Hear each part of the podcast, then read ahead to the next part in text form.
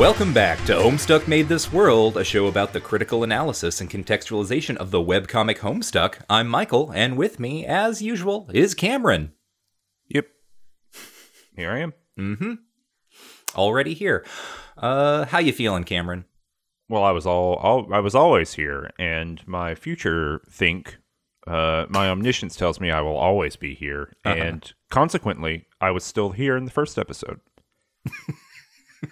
That's true. You were here in mm-hmm. the first episode. Mm-hmm. It's like when you make a thing uh, that is entirely fiction, you create a little character within it who says uh, what things will and did happen. Mm-hmm. Um, it's like you're entirely in control of that. Yeah. And so it is arbitrary what omniscience means within a fictional construct. Oh, today. Zing! Coming in hot. Woo! You remember that plane in Con yeah. Air when it was, mm-hmm. uh, it had that mm-hmm. car behind it and it was coming in hot into the Las Vegas area? uh, what's really funny about this is, like, that's not how it works in the film, but yes, okay. Yeah, that isn't. They, I think they cut the car off, right? Before yeah. they come into. But Las Homestuck Vegas. Presents that scene as if the car is still dangling from the back of the plane. So who's to it say what's be. real or not? I don't know. Well, I'm omniscient. I can tell you that it, it did happen that way, and it will happen that way, and it's currently happening that way. uh, this is episode six, two, uh, episode six, part two, and uh, we're just going to continue reading Act Five, Act Two, the never-ending act. Uh, golly, at this point, uh, historically, people were really waiting for this thing to end. Oh, really? Um. Well, so, so I so I saw some. Uh, I got a question for you. Okay. Here at the top. At the tippy top. Mm-hmm. I saw some people in the Discord saying something to the effect of, this is like the height of, uh, or maybe I misunderstood, but is this the height of Homestuck popularity? Uh, if like you... five two in particular. You mean six two in particular? Oh, five two, Act five two. Um, right, right, right, right. Yeah, sorry. Yeah, yeah. Um, great system we got here. Uh So episode six two is it the height of popularity of Homestuck Made This World? Of course, no, no, no, no. Don't speak, don't speak too quickly because yeah. I know you are omniscient mm-hmm. and you will know what happened and what did happen and what is happening right now. Mm-hmm. Right. Mm-hmm. Uh, so uh, the answer is kind of yes and no. Uh, we are we are hitting the point where like. It's really ratcheting up. Like this episode in particular is going to cover some of the stuff that I personally associate with like the the kind of crest of Homestuck's popularity, like this moment where it really like seemed to break out of whatever weird boundary it had around it before and was really like becoming a a presence at conventions in a way that was uh uh maybe disturbing some people in terms mm-hmm. of like just where where did this thing come from and what is it? Um, and I would say like uh, I mentioned, I think maybe in the previous partisode that uh, the the like Google popularity index, right, uh, isn't going to peak for about another year or so from where we are. Mm-hmm. Um, but like we are kind of hitting the point, like, you know, this is uh, well, using my omniscience. I'll just go ahead and uh, say like we are hitting the point where like Act Five, Act Two is going to end. And that was kind of a huge climax point. I mean, it's a huge climax for the story, but also a uh, a like moment that because the the Homestuck fans, I think, were really excited for this act to end. A lot of people who were not Homestuck fans kind of started piling on to kind of, you know, experience the end of Act Five, Act Two together. Um, and I, I definitely feel like this is uh, the other way to put this. Uh, uh, I'll talk, we'll talk about this more like in the actual discussion. We are also entering sort of uh, undeniably the era of Homestuck cringe. Mm. Which is here, uh, I'm using this to describe what I would say are like uh, the fandom. The fandom is getting really comfortable with being a fandom and doing fandom things in public. Now, this has been happening before, uh, but it's going to going to continue to happen and, and keep happening uh, in increasingly awkward ways uh, as as we go forward. Um, so that's another way of making like another barometer of, of this, right? There there right. are some there's some really goofy stuff uh, I'm I'm going to have to share with you. Great, yeah. You know I love that. Mm-hmm. Uh, but that's all to say, yeah, like this is uh, this is a weird kind of moment in the comic because uh, it is very different from all the stuff that's come before it. And in the Something Awful thread, definitely people who are like coming into the thread now and being like, man, I just like binged this whole comic, just got caught up. Uh, and now it's completely different. Like different stuff is happening. Uh, yeah. Uh, and uh, so really there is like a, a bunch of new readers coming in um, and sort of getting caught up on Homestuck just at the moment that Homestuck is really changing and starting to uh, move toward the end of Act five, Act two, uh, which I guess I can uh, really tee us up for if we're ready for the summary. Mm, tee me up. Okay. Tee me up, Michael. All right. Doc Scratch assumes the narration of the comic, transforming the entire M S Paint Adventures website into his green apartment, where it is easier to read his white text. He promises he can fix Homestuck Disc two, and by the time he is done, the story will have progressed to a point he calls the critical event, when the various temporally discontinuous plot lines of Homestuck he has manipulated reach their implied climaxes, which will finally end Act five. This includes, of course, his own impending death. As we wait, he offers to explain for us what we're missing, and because having Homestuck explained to you by a smug know-it-all rather than reading it yourself sounds undeniably compelling, we agree. What happens is this. Terezi's coin flip is a constant across all timelines. Vriska uses her luck manipulation to draw the outcome, allowing her, in Terezi's words, to go, knowing that Terezi was being duplicitous by using go to mean die. Terezi would know this would happen, of course, and would know Vriska knew that she knew, so when Vriska turned to leave, it would be a dare to go through with the obvious backstab. Terezi does not, and Vriska goes off to fight Jack Noir. Doc says there is a little more to tell, but he first switches the topic to the duel between Rose and Jack Noir in the kids' session immediately following John's death. Rose puts up a fight, but Jack eventually kills her and departs. John, however, resurrects with the powers of the God tier, which is represented by an ornate grandfather clock in Doc's apartment that ticks and talks between heroic and just, neither of which describes John's recent end. Doc reminds us that we already saw John alive in the future during his first conversation with Carcat and just before he initiates the session scratch, so we should have seen this coming. Doc now moves into the M S P A webpage's top banner, which historically up until this point displayed Project Wonderful ads. Since he took over narration, it has shown a narrow image of Doc's apartment, and in the future, some scenes I describe take place there simultaneously with regular page panels.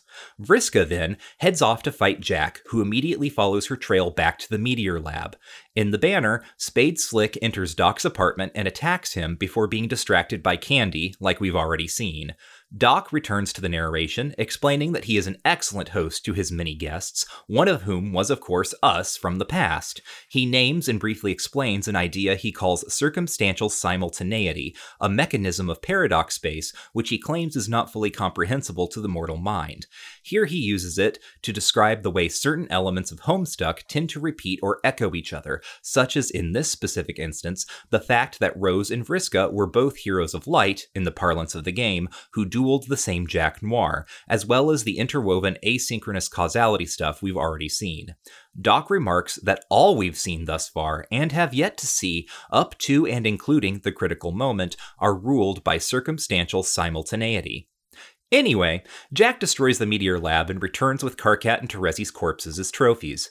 Jack and an enraged Vriska begin their duel. Doc pauses to open the blood-spattered codebook from Gamzee's alternate timeline murder spree, which he has made into a scrapbook filled with the previous Homestuck panels.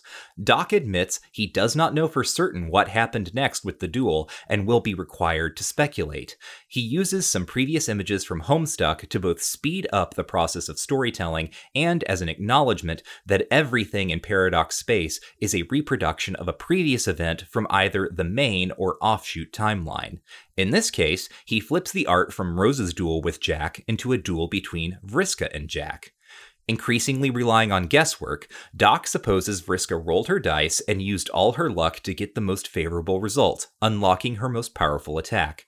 She and Jack probably dueled for some time, and while Doc can't say for certain who won, he suggests she stood a chance. Doc reveals that he has to speculate about Vriska because he only has full knowledge of the Alpha timeline, which is the timeline that features both his birth and death, and not any alternatives. However, as a seer of mind, Terezi can know alternate timelines with some certainty, and seeing all of what I've just described proves to her that Vriska cannot be allowed to leave. We return now to the Alpha timeline, which it turns out we have not been observing, and Terezi stabs Vriska in the back. She is then joined on the roof of the meteor lab by Karkat, Kanaya, and Sullix, who are all tailed by Gamzee. On the battlefield, John resurrects and reads his last message from Vriska, which advises him to save Rose's dream self by kissing her corpse. Vriska says she won't be jealous and asks John if, when everyone meets up, he would like to maybe go on a date with her. In the banner panels, Spade Slick sets fire to Doc's apartment, and Doc pulls a fire alarm to summon Matchsticks, the heretofore unseen eleventh member of the Felt, who appears and puts out the fire. Slick kills him at just the moment Clover, the tiniest and luckiest member of the Felt, happens by. Clover flips his lucky quarter, which summons the heretofore unseen fourteenth member of the Felt, Quarters, who uses his Gatling gun to kill Spade Slick. This is all revealed to be an alternate timeline witnessed by Snow Man, the former Troll Session Black Queen, and heretofore comparatively frequently seen eighth member of the Felt, who intervenes at an earlier point to kill Quarters, saving Slick. She and Slick begin to passionately make out, scandalizing Doc Scratch. Doc switches the banner panels to show Jade and Dave collecting frogs on Jade's planet, where the volcano is finally active once more. Doc shoos Snowman away, as Jade and Dave are attacked by and fight Jack Noir, who cannot harm Jade but kills Dave.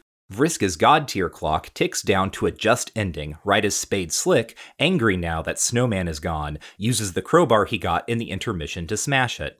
Vriska stays dead, and Doc, fed up with his rude guest, uses his scrapbook to bludgeon Slick, spraying Homestuck panels everywhere. Once Slick is cowed, Doc hands over his revolver and orders Slick to kill Snowman and end the universe, teleporting him away to do so. Jade and John kiss Dave and Rose, respectively and circumstantially simultaneously, resurrecting both Purpo Kid dream selves on the moon. Karkat messages John and, while avoiding saying Vriska is dead, mentions having dealt with Gamzee in a way he suspects John wouldn't understand. The point now is, they have to get everything ready for the Scratch. Jade has hatched a plan for the kids to escape the Scratched session by traveling through something called the Yellow Yard, which will allow them to enter the new session. Meanwhile, the explosion of the Green Sun will be visible throughout the furthest ring, where the trolls will rendezvous with Aradia. Doc's apartment is a mess, and he leaves us with a candy bowl of updates, encouraging us to sort among the panels scattered about while he fixes his clock and tidies. We click through various asynchronous scenes. On the commandeered battleship, the courtyard droll pickpockets Dad's wallet from an oblivious W V and flees. Liv Tyler the Cyber Bunny notices and gives chase, stealing back the wallet and removing the tumor, leaving C D none the wiser. On Earth, in the past, John is trolled by Vriska, who gloats about her future importance. However, she soon realizes she is dead, and this is a dream bubble. She appears in person and hangs out with John. They discuss their respective lives. John eventually realizes he is the John who died trying to meet his denizen too early back in Act four.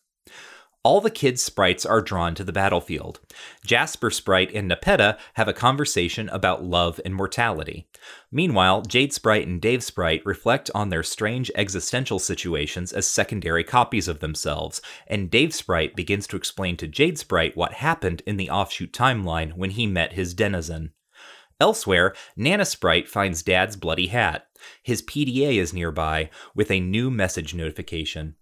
On Earth and in the past, regular Dave recounts to Rose a nightmare he had about repeatedly dying. Surprise, this turns out to be a dream bubble, and Dave cannot tell whether he is sleeping or dead, as he recalls acquiring the tumor from Liv Tyler and cutting loose Purpo's moon to sail into the furthest ring. Rose reveals she knocked Dave out after he cut the moon loose, and she plans to pursue the suicide mission to bomb the Green Sun alone. A banging sound emanates from somewhere in Doc Scratch's apartment, and as he sets off to see why a mysterious she is, quote, acting up, he tells us to continue sorting through the loose panels. However, we do not, pausing here for now, because that's what I said to do. Uh, let me let me try a thing out on you. Okay. You ready? Mm-hmm. What does this sound like? Man, I gotta go cut the moon loose. Well, it sounds like you have to go off on a dangerous mission, Cameron. Yep, you got it. Mm-hmm. Okay, that's it. Great episode. Good up. Cutting loose the moon is a dangerous mission. Mm-hmm. What's what's all this clicking around? Oh. I gotta do. Yeah. Um, well, the uh, you know what? What do you mean? I guess what is what is with it? Uh, what what is the supposed with that we do? I don't like it. We yeah. gotta click on all this stuff. Mm-hmm. Quit making me click. Um. So one of the things that I think uh, is interesting about this, and I think makes this whole thing feel or read maybe a little bit differently, well, not not even maybe, like it does, uh, reading these updates live, all of these Scratch updates, um, was a very strange experience, because how this would work after, so to establish some context for people who aren't reading along, um, during kind of the first half of this reading, Uh, Scratch is just it, it basically just talking to the reader and like, uh, you know, serving the function of the normal narration. And you're just kind of clicking through panels. Once mm-hmm. you get to the point where the panels have been uh, scattered everywhere, uh, you see a kind of central panel on the page that has multiple like sub panels within it, because the panel is an image of all of the panels scattered around Doc Scratch's apartment. And so you click on the images uh, that then takes you to like the scene represented in that panel. How this uh, worked in terms of like live historical updates is uh, Hussie would post like the the sort of central panel that has all of the sub panels within it. And then mm-hmm. over the next couple of days would finish the stories for each of the sub panels. So you actually didn't get uh, this, like, you know, obviously the implication was you could eventually you're going to be able to click on all of these and read all this stuff. Uh, but it still worked in uh, terms of like day to day serial updates, except at this point, it wasn't even day to day. Like there would be several days between updates, um, because one of the things that uh, Hussie would do uh, would be like. Uh, sometimes it would be like, okay, here's a little bit of this story, and then several days go by, and then it's like, bam, all of them are done now, right? forty-eight panels in a day or something uh, ridiculous like that.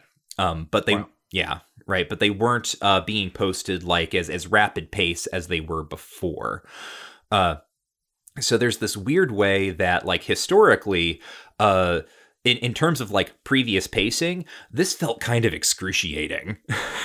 Right? Because you could see like what one of the next little stories was going to be, uh, but you couldn't get it yet. Uh, and that's, in fact, one of the things that happens in in the thread is people are like, oh, man, like, look at this little conversation. I can't wait until we get there. Um, but if you uh, clicked on it, you got this uh, little image that I'm posting in the chat for you, Cameron, of uh, Hussie's author avatar, like banging away at a keyboard with the, the caption, panel isn't done yet.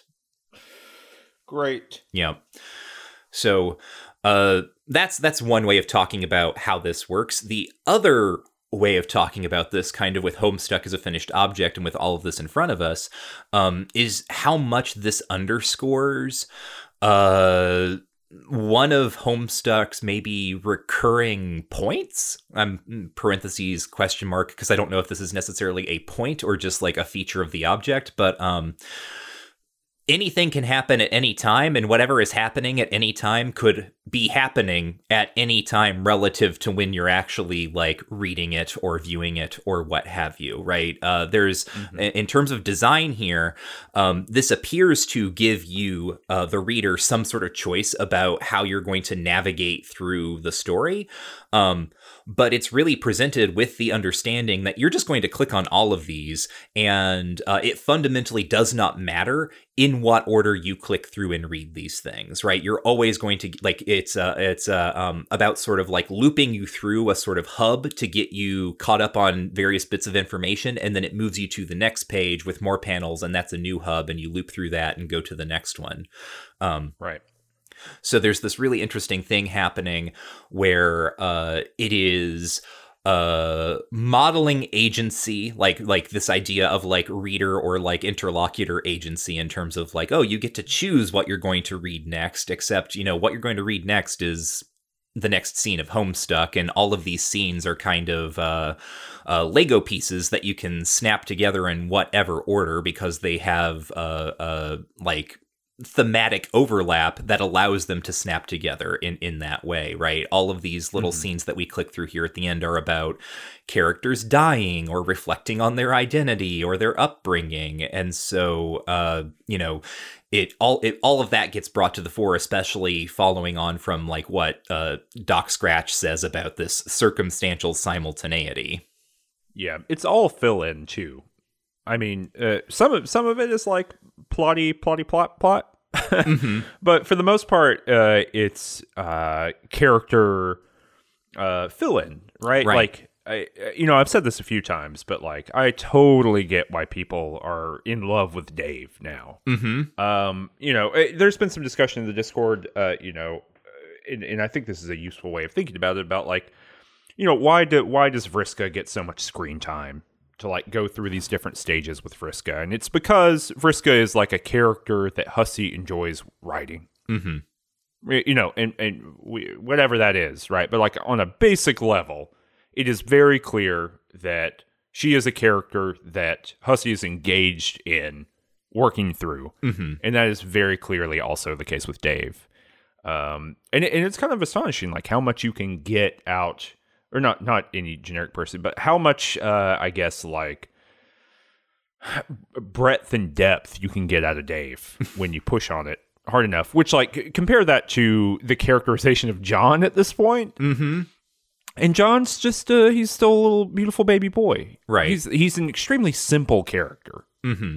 like in a basic level. And uh, everyone else has these like levels of what's going on with them that that is uh, pretty fascinating. And a lot of these uh, little panels that we're clicking on, they're, like their whole point is to just give you more depth of these people. Mm-hmm. Other than that one where... Uh, uh, Nana Sprite's talking to Nepeta.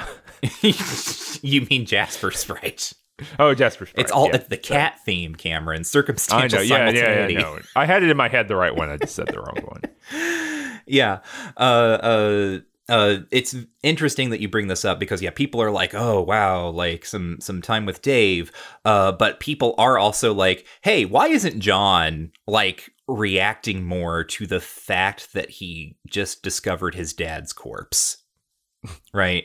Uh, like this becomes a, a kind of uh, bit of discussion that's going to recur for, for quite a while, um, at least historically, which is like, why isn't like wh- how is why is John not getting kind of like developed? Right. Like, why does John mm-hmm. seem to be just kind of the same old John? And this results into uh, uh, some of this fan art that I'm going to send you. This is a piece by an artist named McTitties.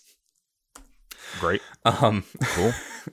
Uh, but it's like a, a sad weeping John, like holding a mask of his own smiling face in front of his face with like a text behind him just repeating everything will be okay. That's a real Tumblr experience. Mm-hmm. Like that's a piece of art I associate very heavily with like the Sherlock era of Tumblr fan production. Yeah. Um Uh, interesting, fascinating. Yeah, uh, it, it's it's a real. Uh, I mean, it, it refers or it refers, but I guess points us back to um, this constant dynamic uh, that I think has been com- like has been coming up more and more as we've been reading this, um, which is this kind of weird dance where the story will present a character in a certain way, and the reader base is constantly thinking like, well, what about like, why not this? Or like, what, mm-hmm. like, here is how this character is being presented in the fiction, but here's like how I'm imagining their psychology or how I'm imagining their feelings. Um, and in a way that allows the, the, you know, fan or reader or what have you to kind of uh, put in depth where there is none textually. Right. Mm-hmm. Um, so, uh, yeah, I, I, I mean, not to spoil too much, but yeah, we're eventually going to get some stuff about this from John. Um, but it is, uh, all more in this weird dynamic where people have been asking for it, or like historically people have been asking for it long before it actually shows up.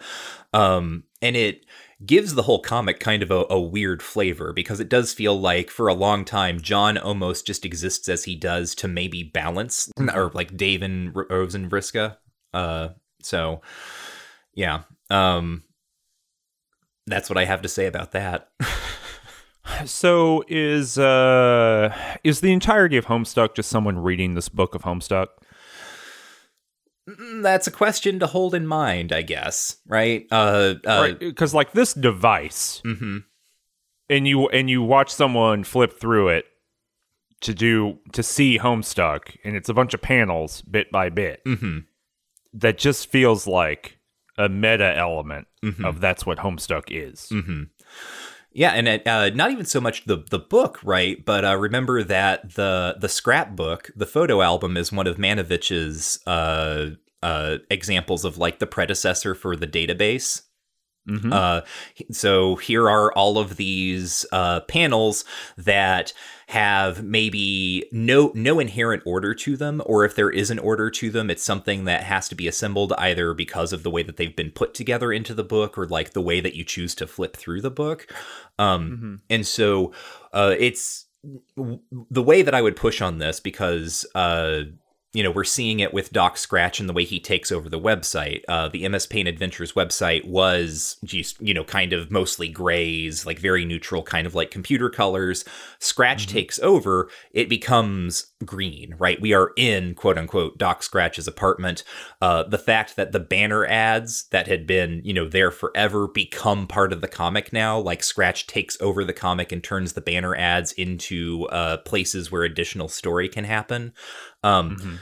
so, uh, this is all to say, uh, the, the scrapbook in some ways is like, you know, a metonymy or representative of Homestuck. Uh, but in another way of looking at it, like the scrapbook is a way of thinking about the website, because what is a website but a database of uh, various materials that, uh, could be put together in any order, but have been structured to come together based on user commands and various inputs. Hmm. Right. Hmm. Like this is this is my thinking uh, that we mm-hmm. need to be thinking about. Like where this is for me, Homestuck is constantly bringing us, bringing us back to like the level of the medium itself. Um, right. Even even more so now that we've got like stuff happening in the top banner that is sort of like already happened, but then also goes beyond that and shows effects on what's happening in the main page panels. Uh, this ties back into stuff I uh, was reading from uh, Galloway really early on about the interface effect uh, and his idea of the polyptych, which was his term for kind of the way that the, a T V show like twenty-four worked, where you had a timeline. Here are all these characters on this timeline, and we're going to watch kind of their simultaneous uh, bits of action. Um, and like, what is, you know, what, what is happening now, but like this kind of simultaneity being brought even more to the fore, except, uh, whereas in twenty-four, it is a normal timeline, right? A normal human timeline with no like science fiction-y element. Now we have all of these narratives that are ostensibly part of the same story, but all have different con- chronologies. And are all being like worked into causality together across kind of temporal boundaries. Um, right. So uh, uh, just to return to what Galloway says, uh, uh, the visual simultaneity uh, is paired with a specific form of narrative construction that likewise privileges the complex synchrony of an ongoing swarm of characters and a web of interaction. Wow. Yep. Uh, Same. uh, I don't like this Doc Scratch fella. Yeah. I think he's nefarious. What gives you that impression? His big orb. Yeah, the big orb is not great. Uh, mm-hmm. Things with big orbs for heads are usually not great. Right. He's also like uh, clearly like. It, He's taken over the comic, right? Uh, he's presented mm-hmm. as this villain. He has something to do with the Felt and Lord English, like whatever that is, that's all floating in the background. Um, but now we have uh, this narrator character who who cannot be controlled, right? In the way that other characters can be, quote unquote, controlled by uh, the narrative apparatus, uh, who instead takes control of the narrative apparatus himself. And uh, this is all happening right? He, he's saying like, oh, well, you, you're not going to hear this story in, in the way that you've expected to hear it before, at a moment when the story is not going to progress as it's progressed before. Like, the updates are slowing down, and Scratch kind of makes uh, makes a point of this by so much of his... Uh, in between, like, plot beats, how Scratch's commands will often uh, progress is just him, ostensibly him saying tick, tock, tick, tock to show, like, mm-hmm. time passing. Um, so Homestuck, which has been defined by kind of this rapid pace, right? A lot of compression, a lot of things happening very, very quickly. Uh, we talked last time about how Hussie's update schedule has changed. And this is, you know, resulting in certain, like, reactions from certain parts of, of the reader base. Um, but now Hussie, in a typically Hussian move, like, folds all this into the comic itself by having a character come in and slow down the pace of the comic and narrate the comic in such a way that makes it feel even slower, right? That emphasizes the fact that time is passing uh, in a way that it wasn't before. Um And the the other complicating factor here is then uh, we have Andrew Hussie, the person who's making Homestuck, uh, but then there's also Andrew Hussie, like, the character within Homestuck. And Doc Scratch has essentially, you know, just taken over the narration from Hussie uh, in this way that, for me, historically is, like, deeply fascinating. Uh, because uh, at this point in, in kind of my intellectual trajectory, I'm all in on uh, the ways that character voices get constructed, and it's particularly how character voices, or like, um, let's say generic voices, particularly in fiction within the novel, uh, the way these things all work together. Uh, and the, the, the context at which I approach this historically and, and kind of a little bit now is through the work of Mikhail Bakhtin, uh, who is this uh, uh, Russian formalist from the early twentieth century. Um, he was a Soviet critic, but he was like a dissident Soviet critic. He ended up uh, being imprisoned because um, he ran in intellectual circles that were basically like Christian Marxist. Uh, and during um, uh, uh, the, like Stalin's like years in power, like these were some of the groups that were cracked down upon. Um, just a side note, we're thinking about like why Bakhtin in particular gets really taken up in uh, Anglophone criticism at this point uh, as, uh, you know, someone who was imprisoned by Soviets. And his overall argument eventually is that uh, fiction is capable of evacuating ideology from discourse. Mm-hmm. Yep. Uh, but how that works for Bakhtin, uh, these are all things just you can look in on your own. But like what's important here is that Bakhtin has this idea of heteroglossia, uh, which is that uh, all language is social language.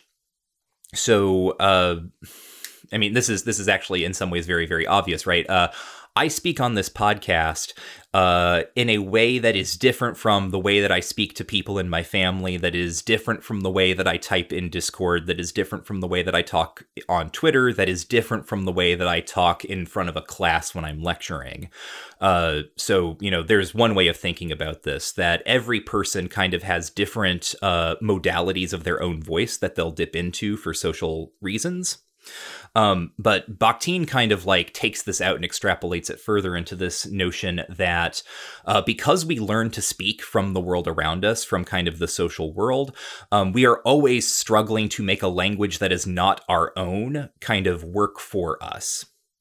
Uh, right, we're, we're trying to take words that we did not invent, but make them mean things or point to things uh, or work in ways uh, that will serve us um, and like allow us to like communicate and get the things that we need in the world. And for Bakhtin's theory of the novel, then, uh, he argues that novels in particular are where we see this happening, not just for kind of like reasons of, you know, personal uh, existence, but for kind of like aesthetic purposes. Uh, for Bakhtin, the novel is a genre that uh, is constantly pulling in different forms of speech and then assigning them to like specific characters. So uh, uh, Bakhtin often talks about like English comic novels in this context. So something like Charles Dickens Dickens, uh, you read a Dickens novel and like, here's a character who's a government bureaucrat. And when he speaks, or when the narrative speaks about him, right, when the narrative describes him, Uh, it will dip into language that is clearly echoing uh, official proclamations and statements by government bureaucracies. Um, the example that Bakhtin uses is this character who is described as, and he's a government bureaucrat, but uh, the way his job is described is something like, um, uh, he, he was busy bringing uh, English civilization to other corners of the world or something like that. And it's presented in such a way as like to uh, make fun of that character, right? Like clearly this character is kind of silly, and like there's irony in the way that uh, this kind of official language is being used to describe his work. And so when Bakhtin talks about how uh, uh, you can evacuate ideological content from language, this is what he means. Uh, he thinks that irony, the way that you use irony, uh, is basically just a, a, a firm and good critique of any official institution. Uh, and I would disagree with that, but at the time that I'm reading Homestuck, uh, I'm very interested in uh, Bakhtin's kind of bigger claim, which is that even as uh, like the comedic uh, transpositions of different languages allow you to uh, like sort of get around straight ideological uh, statements. The other thing Bakhtin says is that when you're reading a novel, it is precisely by looking at the ways that these languages get positioned against each other that you can find the trace of the author. Right. All of this stuff, even though it's social, even though it's coming from someone outside of the author, uh, the author themselves in the end is making choices about which voices to incorporate, how to present them, and how to play them off of one another uh, in ways that uh, you can kind of reverse engineer to kind of get at what the author is thinking or like working toward. And so what's mm-hmm. interesting to me here, uh, historically and even today, is the way that uh, Hussie is doing something that plenty of authors have done, which is have kind of this like Uh, malevolent or like sort of mischievous or not so great like sub narrator, um, and that is positioned against this kind of buffoonish version of Hussie themselves, right? So uh, it, this is like a big, like in some ways similar to the comic novels that Bakhtin talks about, and different. So uh, uh, you know, in, in Don Quixote, like Cervantes shows up as a character, right? As this guy who's like supposed to be writing this story. Uh, and he's like sort of at a loss with what he's doing. Similarly in Dickens, uh, uh, Dickens's novel, uh, Bleak House, has this really weird structure where uh, in alternating chapters, it's like third person omniscient and then like first person, this young woman who is like a character in the novel. Um, and it just flips back and forth for apparently no reason, except as you read uh, the first person narrator, um, I believe her name is Esther, uh, she starts referencing the other narrator, which is not like a character, but like she is aware that there is another person narrating the story. And that person both is and is not Charles Dickens. It's what uh, Bakhtin calls like a posited author, uh, which is kind of like the the fictional persona that exists for uh, the the author in order to narrate the work. So Hussie takes like this kind of common feature of a novel, which is like the the sort of depersonalized uh, uh, narrative apparatus, uh, makes it into a straight up character, and then has that character get deposed by another character, which all kind of, uh, you know, raises like raises these questions like, w- what's the aim? What's the goal? Like, it is clear that Homestuck is trying to get us uh, to think about what a narrator slash author is and like what function those things serve. Um, and we'll have more to, to say about that as we continue to read, obviously, because we're just kind of here in the moment. Uh, but like one of the things that I think is clear is that uh, this is the way that you get, like, this is a way that Hussie models like uh, an author that you shouldn't listen to. Does that make sense? Yeah, it does. Uh, well, well, I'm thinking about too, kind of our bonus content. Mm-hmm. You know, the you know patreon.com slash range touch down in the description below. Um, and I'm, I, and the reason I'm thinking about that is I'm thinking about the other texts that, uh, Homestuck is in conversation with, mm-hmm. and they're all stories about stories or stories that are second order stories, mm-hmm. meaning they, they take the kind of presuppositions of the previous things and push them so far beyond, right? I mean, this is why Con Air works as a film, is that it, it's, you know, high, it's the high concept of a high concept, right? Mm-hmm, what, mm-hmm. what if there was a prison ba- break with a bunch of, like, kooky cast of characters in it? Okay, because that's just The Rock, right? Mm-hmm. um, what if that...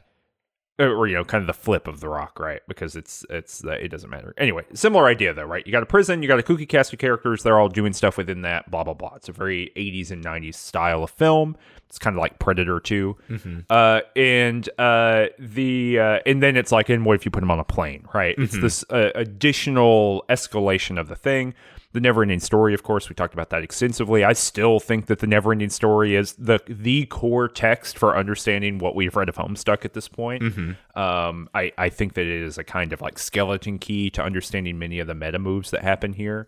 Um, and then Hook, right, which which um, will already be out by the time that people are are hearing this. Mm-hmm. But you know what what is the the meta reflection on the original story mm-hmm. as it exists, right? And so who who is a trustworthy storyteller? And also Little Monsters is that too, right? This kind of like British schoolboy, that that evil character there. Mm-hmm.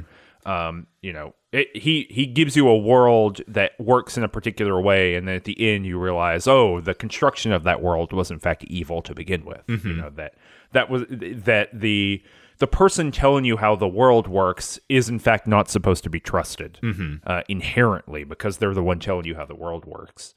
Um, so it, it is interesting to me that this to with all of these kind of like very purposeful. Um, reference interlocked works, you know, that show up in Homestuck so far, all of them to me tell a very similar story about stories. Mm-hmm. Uh, you know, they all make a very uh, similar move toward what a story is. Um, they're they're not just B movies, right? Or they're not just like uh, you know, these like hits for people who like, grew up in the eighties, right? um, they they are a particular kind of thing, right? Like The Goonies does not have the same relationship to story as Hook, mm-hmm. right? Like th- those are a different approach to, you know, canonicity, story. What does it mean to build on something that, that came before? Um, and, and so, you know, that's kind of the way I think about Doc Scratch, and the way I think about all of these meta moves is that Hussie is giving us so many references to these other types of weird things. I'm actually really surprised that Return to Oz has not showed up. Mm-hmm. Uh, in the comic at this point, because it very much, I was actually watching Hook and thinking, oh, Return to Oz also does the same thing. Um, and may- maybe, I mean, weirdly enough, The Wizard of Oz doesn't show up very much at all in Homestuck mm-hmm. uh, when you think it would, mm-hmm. you know, mm-hmm. like on some like basic level. Yeah. But and, and anyway, what I'm saying is that I, I think that there is, I think you're right. I think that there repeatedly with Hussie's meta moves as a character here with, um, all of the characters talking about the rules of the story that they live in, mm-hmm. uh, or, you know, that they exist within constantly, you know, the thing that I, that we kind of like drilled into about Terezi a couple partisodes ago, uh, about like, well, Terezi is presenting us the rules of the world and the rules of like the story that these people are in. And, you know, we had some uh, feedback on that story uh, mechanism, like at the level up story, right? But at least within Homestuck itself, that is true, you mm-hmm. know, true in, in big quotation marks as much as anything can be true within um, uh, a universe in which uh, everything is retconnable and everything is was already the way it got retconned to be, mm-hmm. right? Um, so something that I wrote down in my notes that has to do with this is on thirty-seven seventy-five, if, if we want to jump there, or if, okay. or if the listener wants to check it out, thirty-seven seventy-five. Um, and so this is with, within the Terezi, uh, uh, the wine in front of me moment. Yeah. um, and uh, this whole thing, and what was so interesting to me about this entire thing, uh, this entire kind of sequence between Terezi and Vriska, and uh, the they're like class capabilities, mm-hmm. you know, they each have abilities that are like passives, and those passives are working and operating. And what the comic is doing in this moment is telling us how we're supposed to read character interactions. Yes. It, and what what is interesting to me is is that that this is actually a huge moment in the comic so far. I think that this is a, as big a moment in the comic so far as the introduction of the trolls. And it is just as important as like John putting Suburb in for the first time, and and you know, uh, getting a uh, uh, what client user relationship? I forget client. And then what was the other one? Is it user? Server client. That when he finally hooks in with, with Rose and she's like, uh, and she's building stuff, right? Uh huh. Like that, when when Rose begins building stuff in John's actual house, Homestuck changes mm-hmm. because it changes into a combinatory game with a bunch of rules that you have to memorize. Mm-hmm. And then throughout the, you know, that rest of that first chunk, basically until the trolls appear, it is constantly building on that with additional rules of Suburb and this kind of Skya thing going on and all the additional both uh, game rules and like metaphysics that support them. Mm-hmm. When the trolls are introduced, it becomes a comic that is about character relationships. Mm-hmm. It, it becomes, and we talked about that, right? You know, the kind of the emergence of of really explicit melodrama, the fact that really what the the, the deliverable is here, uh, with so much skipping of game rules, right? Okay, you know the game rules already. Now we get all these character interactions that kind of drive the bus as far as like what is going on in this comic. What happens here in this kind of like thing that's happening uh, b- between these two characters is that we are being told, we are being, being given a new reading strategy. Mm-hmm. We are no longer reading only for rules mm-hmm. and like the development of those. We are no longer reading only for character interactions. We are being told that the thing that we're supposed to pay attention to, uh, attention to are is is a kind of set of game rules for character relations. Mm-hmm. That those are the things that we are supposed to focus in on. And in fact, if you are, are missing them, you are not getting the full effect of Homestuck. Right. That this is a transformation in the way that we as readers are supposed to engage with the text. Mm-hmm. And I, I don't think we can like undersell that at all. um, and now it makes so much sense retroactively why so many people are talking about this kind of thing in like the Discord. Right. Uh, should we read um, this like, comic or read this panel for, for the listener? Sure. Yeah. Yeah. I'm working my way okay. to it. I think I think I'm ready now. Okay. okay. thirty, seventy, seventy-five. Each was gambling, not with any vehicle of probability, which had been eliminated from the equation, but with each other's intentions. The thief indeed took the seer's bait, stealing the luck needed to effect the flip in defiance of her dare, and in turning to leave, she then posed a dare of her own to the seer, challenging her to back up the implied threat. This was the thief's gamble. She wagered the seer would not be able to go through with it. Right, so there's a set of game rules now mm-hmm. to why these characters had this going on. Oh, I, I, it is really funny. It, you know, it's the typical um, Hussie deflationary move here, which is also very funny in the writing, mm-hmm. which is uh, it was not a vehicle of probability. This was the thief's gamble. Mm-hmm. mm-hmm. Right. It wasn't a gamble, but then it was a gamble. Right. uh, I, I think that's, uh, you know, this inversion that happens in the middle here. But, but right, yeah, this, this whole interaction, which feels like a... Uh, which, which is now being rewritten, mm-hmm. right, as a different type of interaction. Mm-hmm. Uh, and to me, that really locked into place. It's really this whole section, right, of of this explanatory thing. Mm-hmm. But, you know, that this is just what's up, right? Like, it's telling us a bunch of, like, things that are happening in the background that only surface in our ability to read the characters, their class relation, and then how they actually interact with each other. Mm-hmm. And, and it gives us a huge number of new interpretive tools to to work with. Which then, you know, we we don't we don't I don't have any evidence of this, but I'm certain that this is true. Uh, that means that now every reader of Homestuck can go back through the entirety of Homestuck and read every interaction through this. Yes, exactly. Like exactly. So it's, it's free yes. content. It's free content. Speculation as free content, or or rereading as content. Uh-huh. This is what it is. There are people who are rereading. Uh, like the entire comic, right? Rather constantly, mm-hmm. like looking for new stuff. And this is the type of move that Hussie will pull. This in like circumstantial simultaneity, right? This idea yes. that oh yeah, uh-huh. I really want to talk about yes. that too. Um, uh, these become ways of going back into the comic and uncovering like complexities of character that weren't there before, that literally did not exist before, because uh, there was nothing in the comic to suggest that you would have to look for them, right? It's It's a way of like uh, activating stuff that is like latent in, in the history of the comic. And this is also mm-hmm. more to my point that like, are we supposed to be doing this? Because Doc Scratch is the one who's teaching us to read this way.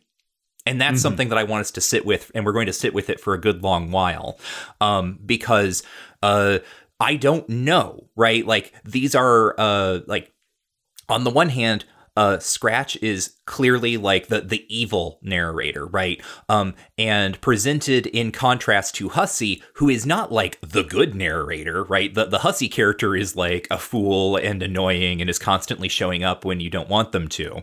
Um, mm-hmm. So there's, like, uh, you know, there's a clear contrast between these characters, but one is not, like, uh, the Hussie narrator is better insofar as he is not, like, uh, evil, like, not, like, mm-hmm. saying, when I die, the greatest villain on earth is going to emerge, right? Um, like, that's not something the Hussie character is doing.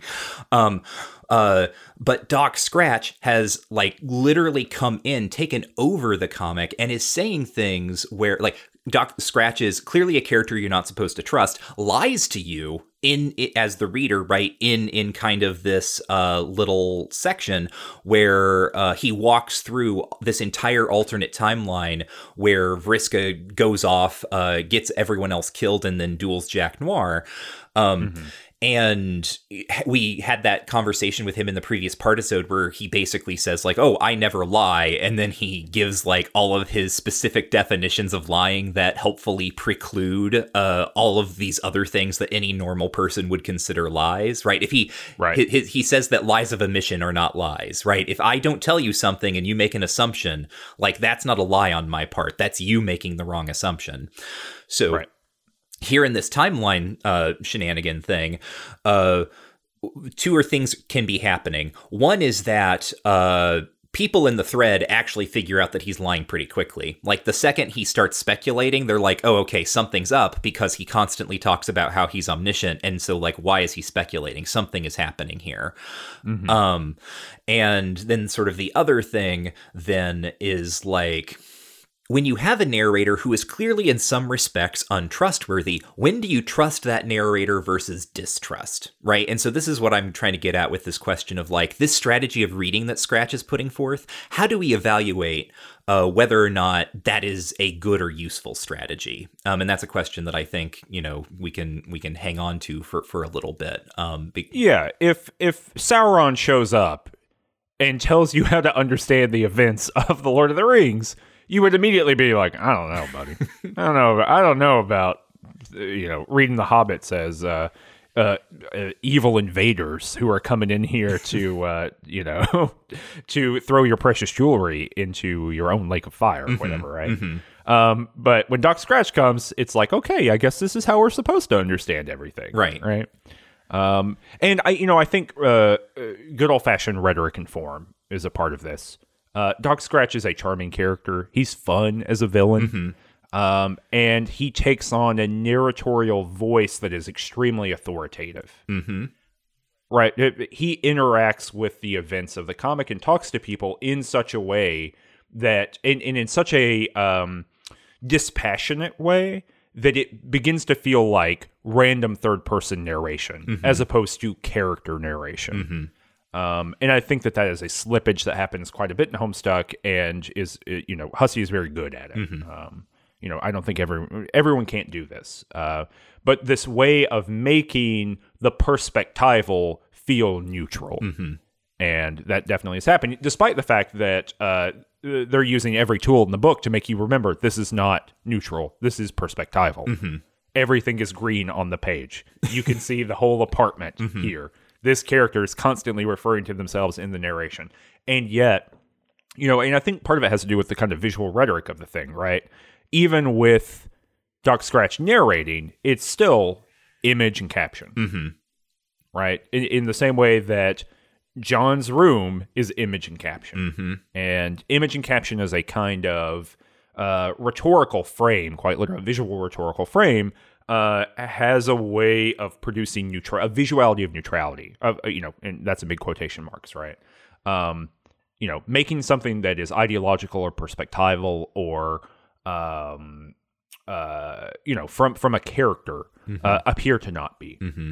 and and I think that that's a little bit of it too, right? It would be the same thing, and I maybe this will happen at some point along the way, but uh, if a walk around was done in a perspectival way, that was not just like, uh, you know, us embodying the character, but us being narrated something from a third person perspective around it. Mm-hmm. I think it would be very difficult to decouple that, mm-hmm. to, to kind of read that as what it is, as opposed to some other thing. Right.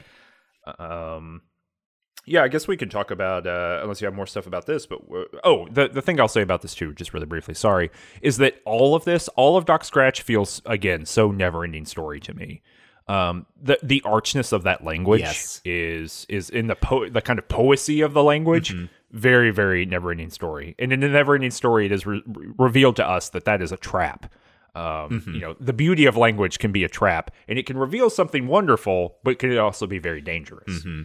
Um, the other thing that I would just add here is that uh, the, the the interesting thing about this uh, devilish like uh, you know narrator character emerging. Uh, also ties into one of the refrains that we've come back to uh, throughout this show uh, that I pulled out of the um, the author commentary about kind of this idea of like these platonic uh, uh, characters mm-hmm. or sort of like the characters as sort of like existing game pieces, right? That or yeah. like uh, things that can be pushed around, right? That are sort of like independent of, um, th- you know, the choices you make in writing them. Uh, car- car- uh, yeah, right. Uh, are characters independent of the pushing, or are they the pushing? Right. And like, I, I think you and I are firmly in the camp of characters are in the pushing. Yes. Like they exist because of how you move them around. They they are not independent of the moving. Right. You know, is an object independent or its relations? Mm-hmm. And for me, an object is its relations. Right. This is actually a, a point that uh, we can touch on. We got a question uh, a while back uh, at Query Receptacle, where we take questions for the um uh, the bonus odes for this show. Mm-hmm. Uh, Query Receptacle. Is that at Query Receptacle at gmail dot com? At gmail dot com. Um, Mark wrote in and asked us uh. for a little bit of elaboration, and uh, essentially what Mark's uh, question boiled down to is because we, we kept saying that, you know, um, uh, you know, there are no ideal versions of characters, or or I can't remember precisely what we said, but the, Mark's question is, you know, how is how is John Egbert, who is this character who exists in my imagination and in the imagination of other readers, obviously, how is uh, John a material thing when he is uh, a character, he is a character, he does not actually exist, and he is therefore kind of an idea that we all seem to have together. Um, mm-hmm. And the clarifying the clarifying point to make there for both you and me, um, and you can add more to this if you like, uh, but is like your imagination is material. Your imagination exists in the world, uh, and it is like you imagine things uh, because you see things around you, because you have sense experience, because you are embedded in a world that has causality and history to it.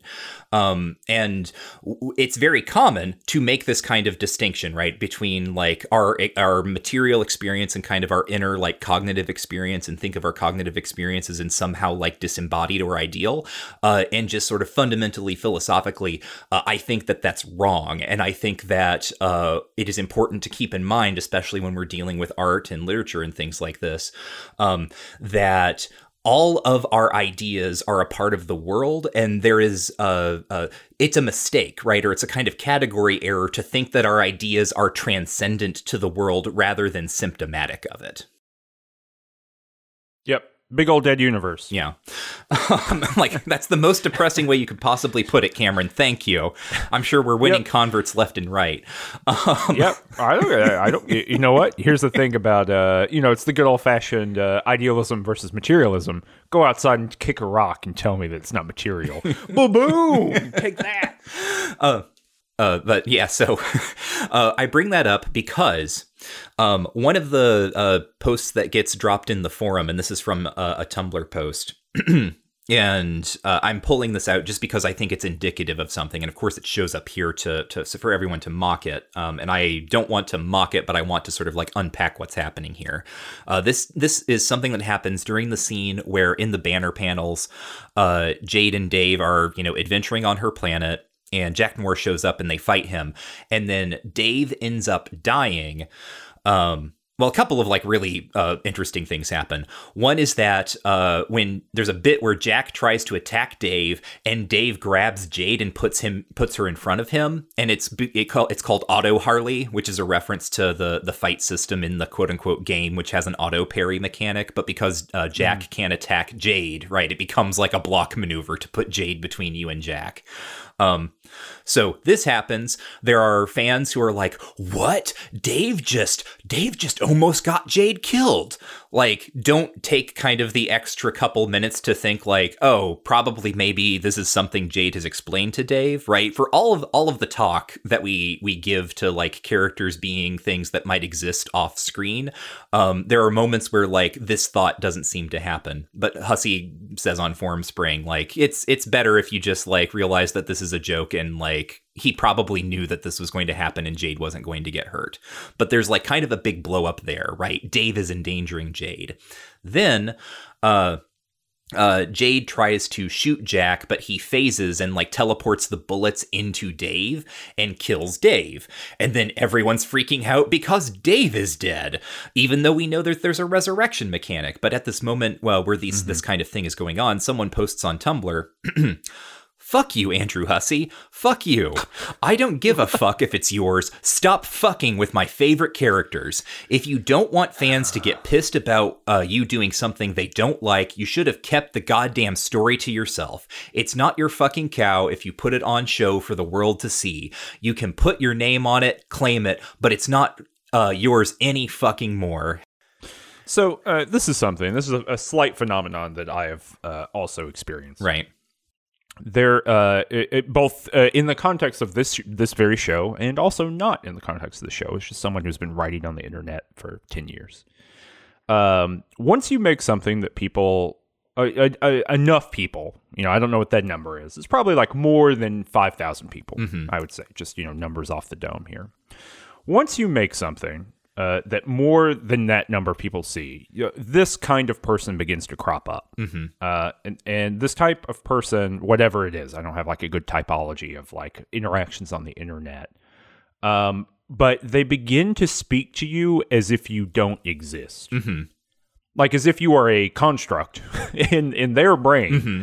and they can say whatever they want to to you. Um Uh, you know, we had a weird interaction that happened on the Discord even, right? Where uh, I like logged on in the morning and someone had left a, I don't know, five hundred word comment um, about like how wrong I was about something that happens in, you know, in, in this very podcast that you're listening to. Mm-hmm.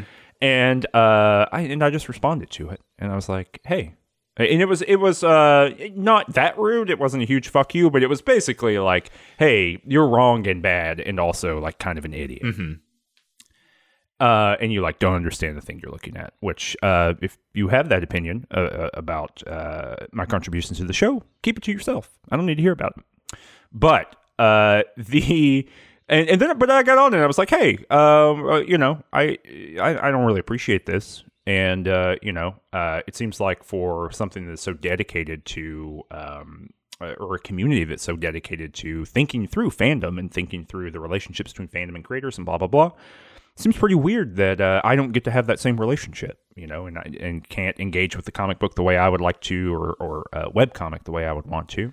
And then that person never responded to me mm-hmm. again, which I found quite odd. Mm-hmm. Um, but but I do think that there is this, and this has happened to me like a million times in, in a lot of different contexts. This is just one that has to do with the show. But I do think that there there are people who engage on the internet in a very basic way in which they do not, it's not like they don't consider the humanity behind the person of the screen or something like that.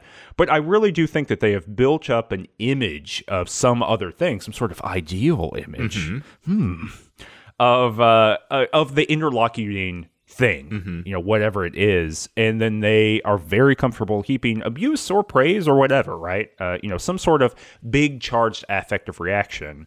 Um, and, you know, uh, there's more than a million people reading Homestuck at this point, mm-hmm. or at least, you know, the hits are happening at, to that rate. So maybe there's two hundred fifty thousand and they're checking it a lot, or one hundred thousand and they're checking it a lot. But I can't imagine the level of that that is being heaped on Hussie at this moment, right? It, as someone who has experienced this phenomenon, but, it, you know, at zero point zero zero zero zero zero zero one percent of the volume of users and readers of Homestuck, I cannot imagine how often this was happening to Hussie mm-hmm. um, in these moments. I'm sure probably continues to happen, but but at a different rate, and probably only by people who are hyper invested in doing that at this point. Mm-hmm.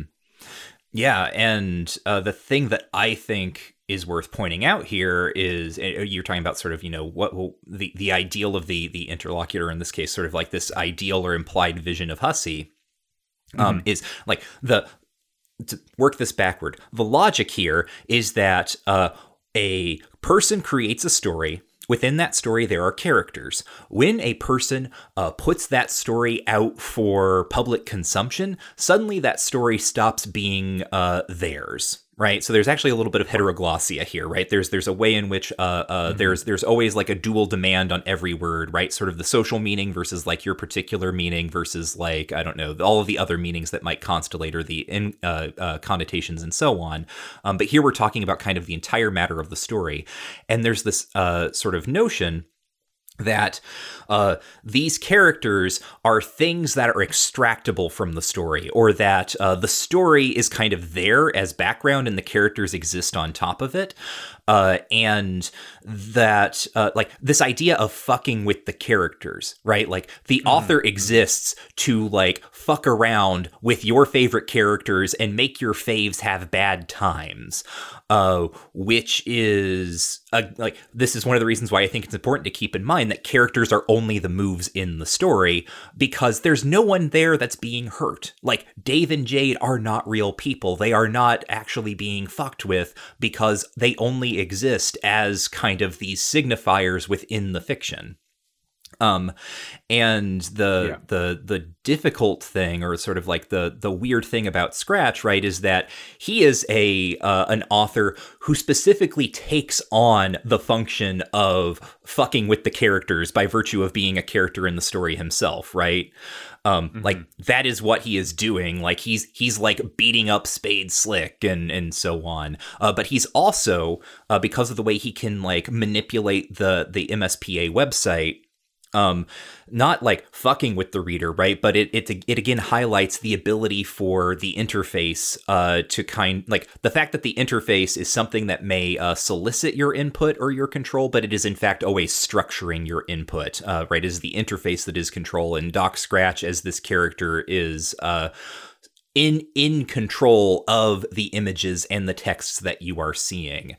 Um, So, uh, you know, when I get really kind of worked up about uh, Hussie seeming to endorse or like go along with this idea that there are sort of like independent characters uh, in the book commentary, um, part of the reason that is very disappointing for me is because uh, it, in fact, sort of folds into precisely this critique, right? Stop fucking around my, mm-hmm. with my favorite characters. And Hussie's response is like, well, actually, it's the author's job to fuck around with the characters, rather than kind of like making it clear that uh, there are like th- this is this is a process of construction.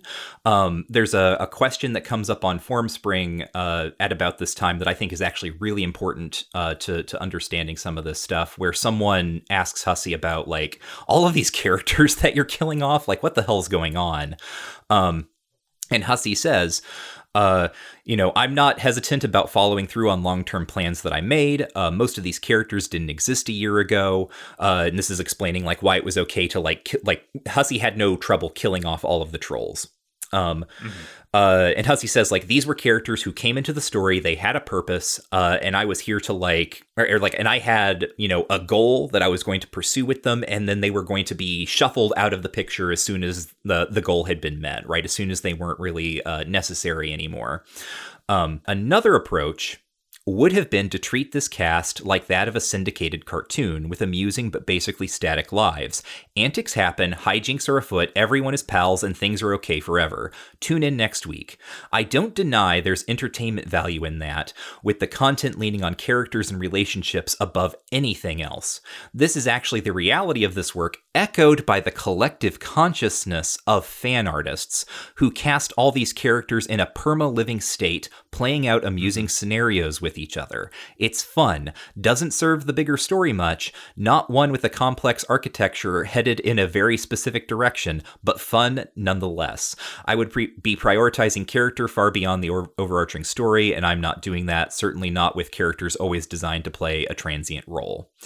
Um, So when we uh, take issue in, in whatever previous partisode with Hussie talking about like the ideal or the platonic uh, uh, versions of characters, I think one of the ways that that language gets developed for Hussie's author commentary is an attempt to mediate um, like what Hussie apprehends is kind of like the duties of someone who is making a story and putting it together and like making all of this stuff up, uh, versus what you have described as, you know, probably a significant amount of vitriol directed at them, uh, that all operates from this idea that, no, these characters are like, Uh, uh, they're little figures or like they're people, and like if you fuck with them then you're fucking with me. And mm-hmm. uh, uh, Hussie, here we have, what was the, the specific line, the uh, the collective consciousness of fan artists, right? um, Hussie is trying to uh, I think take the fact that there are multiple people reading this thing and having a multitude of responses and then make an ideal, right? Say that there's like some sort of ideal or platonic kind of form that encapsulates all of these different data points. Um, and again, uh, more to what I was saying about, you know, uh, uh, idealism and materialism, I think that's putting the cart before the horse. Ideals are symptomatic of materiality, and ideals are always going to be an effect. Uh, they're not like you can... You could try saying like, well, here's the platonic ideal of Gamzee, and you're still going to probably cut something out or miss something, um, because whatever you're imagining as the platonic ideal of Gamzee is only ever going to be pa- based on like the data that you personally have been able to get into contact with in some way. Does that make sense? Well, yeah. Well, yeah. Can I can I even saw this down yeah. to to maybe a a, a, a more sharp precept? I yes. guess. Uh, The uh, I don't think this theory of narration would be necessary, or this theory of story. I don't think this theory of story would be necessary without that Formspring comment. Yes. Right? Like, I, I think, like, talking about uh, ide- ideality versus materialism, right? I think that it is the, it is the very... Uh, form of fan response that drives Hussie to working through these ideas about uh, narration, essentially so that everyone can be right. Yes. Right? Like, uh, that is the ultimate form of, uh, like, the ideal versus the material is when you have to create a theory of ideality in order to deal with the material, mm-hmm. um, and and to create that kind of thing, right? So, uh, I I mean, it's what's right. I'm not nearly as deep in this as you are, but like just hearing the quotations and hearing the way that this this happens, right? I mean, I, you have to. I think I think the options that are available to Hussie at this point, you know, in, in kind of historical moments, because right, Hussie is a historical human being who develops in time in the same way that the comic itself is, mm-hmm. and its values and, and mores change, and the way that you and I have changed. Historical Michael is not contemporary Michael, and is certainly not ahistorical or metaphysical Michael. uh, the two other Michaels who Uh, exist mm-hmm. at the other ends of the quadrant, right? And, and so this theorization, in and of itself, is located in time. Mm-hmm. You know, it is located in a nexus of material conditions and emerges from them. Mm-hmm. Um, you know, uh, when when uh, we're early hominids, like chilling out in the woods, uh, you know, two hundred thousand years ago. Uh, or, or more than two hundred thousand years ago, but at least as recent as two hundred thousand years ago, we didn't need a theory of like subjective idealism to, in order to like operate in the world, right? Mm-hmm. Uh, it's only when, uh, you know, Berkeley comes around uh, that, not only at that point, but Berkeley, you know, comes up with that in order to deal with a very particular kind of uh, historical condition. And that is where Samuel Johnson showed up and said, Uh, I refute this theory thus, and kicked a rock mm-hmm. with, quote, mighty force. Yes. uh, Got to work that explanation of the quotation all the way back in. So anyway, I don't know. I, th- I think that's quite interesting. Um, and, you know, I think I have a lot of empathy for that position. I don't think I would want to be receiving. Um, I don't think I'd want to be spending sixteen hours a day working on something that I then spend another hour a day getting harassed about. Um, I think that would be awful. Mm-hmm. Uh, and I, like I said a while back, I think I would have just stopped making this thing. Mm-hmm. Um, I, I don't think I would have done it. So would I have stopped, I guess, maybe. I like to think that. So, yeah, oh, I, no, you wouldn't have, Michael. You would have doubled down. Mm-hmm. Uh, you would have made, uh, your, your, uh, really, you would have created, uh, like, Fanboy Johnson, a character in the comic, who then like falls down uh, like trapdoors and is like clonked on the head with a big comical hammer all the time. That's what you think I would do? Yeah, definitely. Okay, that's that's the extent of my of my ambition. No, I, I just no, I just don't think you would have the patience to. Uh, uh, I think you would deal with it more directly rather than the very roundabout way that Hussie does it, which is moving back to what we were talking about, right? Which is creating these kind of uh, internal to the comic theories and perspectives of narration and story and kind of capital T truth and not capital T truth, right? Mm-hmm. It's kind of um, multiple worlds of uh, interpretation and interaction, which maybe gets us to con- circumstantial simultaneity. Oh, yeah, definitely. If we want to talk about that. Whoa, it seems like it is time for us to do one of our patented, famous, beloved ad breaks. Oh, no, I lost Cameron. Oh, there he is. Okay. I'm I here. Thought I... Yeah. Cameron's here. I'm here. It must be ad break time. If if we're both here, it's got to be an ad or it's the main podcast. It's one or the other. Uh, if you're listening to Homestuck Made This World, you are listening to something put together by Range Touch. Uh, you can find out more about Range Touch at range touch dot com, or you can keep up with us uh, with minute-to-minute updates at twitter.com slash rangetouch, uh, where we tend to post, you know, links, jokes, images, so on and so forth. Uh, you can also uh, find out more about what we do if you go to our Patreon page, patreon.com slash rangetouch. We are fully listener-supported. Uh, we have, you know, uh, these are these are our ad breaks. No other ads but these to talk about ourselves and our Patreon. Uh, and if you throw us a little bit of money on Patreon, uh, you get all sorts of cool bonus content that we make for uh, this show, like Uh, Homestuck Made This World, but also our other shows.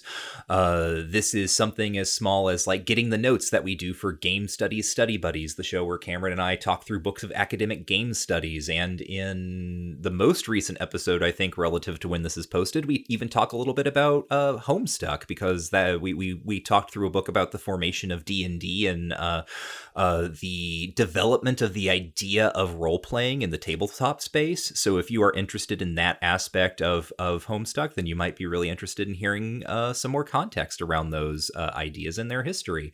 Uh, we also do Just King Things, where we read through the books of Stephen King in publication order and talk about them and do some kind of um, big level like macro analysis, uh, very similar kind of to what we're doing with Homestuck. And we have Just King Things bonus episodes where we talk through films that are based on or related to Stephen King properties. And we also discuss uh, films related to Homestuck. Uh, we've talked Talked about, for instance, Con Air, the big one, but uh, when you're listening to this, the most recent Homestuck Made This World bonus episode that you could get uh, via Patreon is on nineteen ninety-one's Hook, where we are investigating the origins of Rufio and the Peter Panification of Tavros and what that means and what's going on. Uh, but finally, uh, one thing that really helps us out, um, you know, aside from uh, giving us directly money to to help us continue to do all this work, uh, is to leave us reviews. Uh, review us on your favorite podcast platform. Give us those good reviews. Put eyes on us. And if you review us on Apple Podcasts and leave a five-star review that is uh, funny or amusing in some way, then there is a good chance that Cameron will read it on air. Cameron, you got some reviews for us? Yes. I don't believe I've read this one before. I I, the, I have trouble remembering which ones I've read on the air and which ones I've just read. But this is from Wireframe Wife. This podcast rules. Please read my story.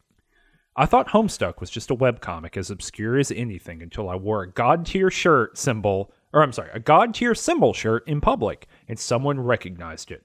Mortifying. Five stars. Thank you. Thank Great. You. Thank you so much, uh, Wireframe Wife. Wireframe Wife. Okay. This is from September Crow. Oh, this is the title of it. Oh, so this is what they were talking about. A couple years ago, when Blazeball was reaching a larger audience, I was hanging out in their general Discord channel. Lots of conversations going on in there, but one kept popping up and people were getting annoyed and heated. Turns out they were talking about Homestuck and the mods had to ban discussion on Homestuck. Thanks to y'all reading Homestuck. I tried reading with y'all and gave up. I now know what the heck they were talking about and why it did indeed need a ban. Truly a gift. Five stars. Thanks so much. So yeah, you read, uh, leave a five-star review, and I got some other couple ones too. We, we got to keep a couple in the bag in case the five-star re- re- new ones don't don't come out. But uh, yeah. Uh, leave us a five-star review. Uh, leave us a fun little story, and I'll read it on the show. Yeah. If it's and... not five stars, I definitely won't read it. So you got to leave that five-star review. Cameron's not wasting his time any reading any reviews that are less than five stars. Correct. Yeah. Uh, so, I mean, circumstantial simultaneity is Doc Scratch's term for the fact that Homestuck reuses art assets. And, and it's, again, it's, it's uh, you know, um, uh, content for nothing. Right. Right. Uh, so Doc Scratch comes up with this. It's on thirty-eight ten. Mm-hmm. Uh, circumstantial simultaneity is a concept more complex than its temporal analog and is valuable for examining the properties of paradox space. So Doc Scratch is saying that the very metaphysics of the world as we have been presented them depend on circumstantial simultaneity. So this mm-hmm. is kind of backfilling something that was always true mm-hmm. as long as paradox space was true, which has been always. Mm-hmm. And so we can now go back and read it. So back to the quotation. It is the agent responsible for the major cosmic event, which pre-extinction Alternians came to refer to as the Great Undoing. The same concept rules the innumerable lesser events by which this critical moment shall be catalyzed, including the break, my employer's arrival, the detonation of a very powerful bomb, and my own death. It is an abstraction weaving together the fortunes of otherwise perfectly disparate chronologies, such as those bound to a pair of distinct sessions. It is not fully comprehensible to a mortal mind, and the length I will go to to explain it to you will not extend beyond this sentence. Right, so we get a lot of stuff here. Number one is this, right? Like, here's a concept, deal with it. Mm-hmm. Go, go, fan theorize it, uh, theorize it about it on your own time. Mm-hmm. Uh, number two, it's an agent. Mm-hmm. It is the agent responsible, mm-hmm. right? Which, which implies that it has some sort of end goal or agency, or it is active mm-hmm. in the world, right? It's not just merely a quality of the world. Um, and and three, right? The the the fact that now we are given the obligation as good readers, to go back and discover all the moments of circumstantial simultaneity, which is already happening in the fan discourse, right? Mm-hmm. People are already doing that. And yet this is now uh, the, you know, an authorial figure within the comic saying, well, if you weren't paying attention to that, you were now missing parts of this comic, or you were now missing parts of the content that has already been laid there. And it's a beautiful thing because it creates, it, you know, it, this is Lost again. Mm-hmm. I, you know, I keep bringing up Lost, and we are going to have to do Lost as a bonus episode soon. Uh, but th- this is the same maneuver, right? You you bring up something that has mild resonance for the majority of people, and that now they will go back and they will review every frame mm-hmm. to find it anywhere, you know. Here's a thought experiment, right? For people who are a little bit, like, suspicious of the way that we've, you know, um, put these forward. You can do this with anything. Mm-hmm. Um, I could be like, okay, I've taken over writing, uh, I don't know, what's the po- Westworld. I've taken over writing Westworld. I, what what no one has known until now, I create a character who says, the the way that you understand the true robots from the false robots is their double shadows. Dun, dun, and you don't dun. give any more context than that. People will go back and look at every single person and determine if and when they have two shadows. Mm-hmm. Right? Like, this is like a thing of fan production. I've I've been around in fan spaces and seen fans do things and watched interpretation videos and done media analysis long enough to tell you, you can make anything like this up and someone will go and do it. Mm-hmm. Um You know, this is the, the this is the uh, especially well. I'll just without going too deep into it. It's the apophenic function of reading, right? We are good at finding patterns. Yes.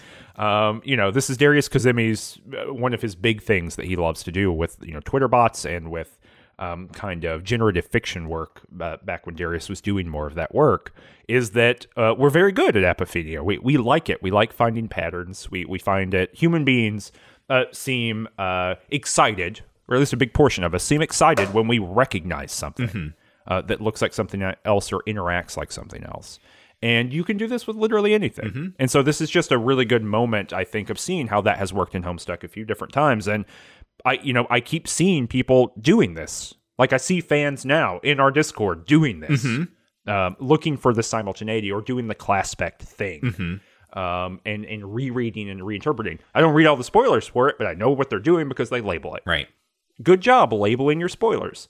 If you are listening to this right now, and you're on the Discord, and you're one of the few people who don't label their spoilers, label your spoilers. Please. This is me coming at you in a different medium. We have, we've gotten more people in the Discord lately, and not all of you are reviewing those rules that we pinned carefully. Right. So this is us telling you, in a different medium, review the rules, label your spoilers.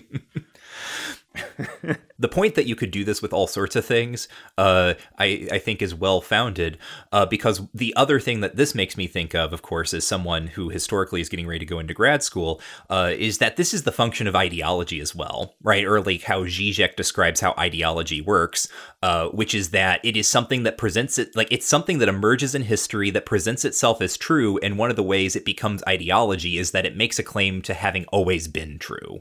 Right, that it makes it, yeah. uh, uh, it, it works its way out of history, becomes ahistorical.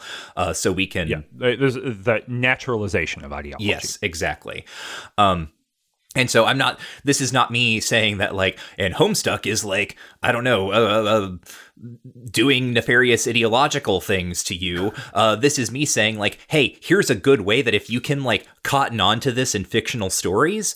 Uh, when this sort of move happens, you can start noticing when it's being deployed in like the news media politically. You can start noticing when people do real life retcons, right?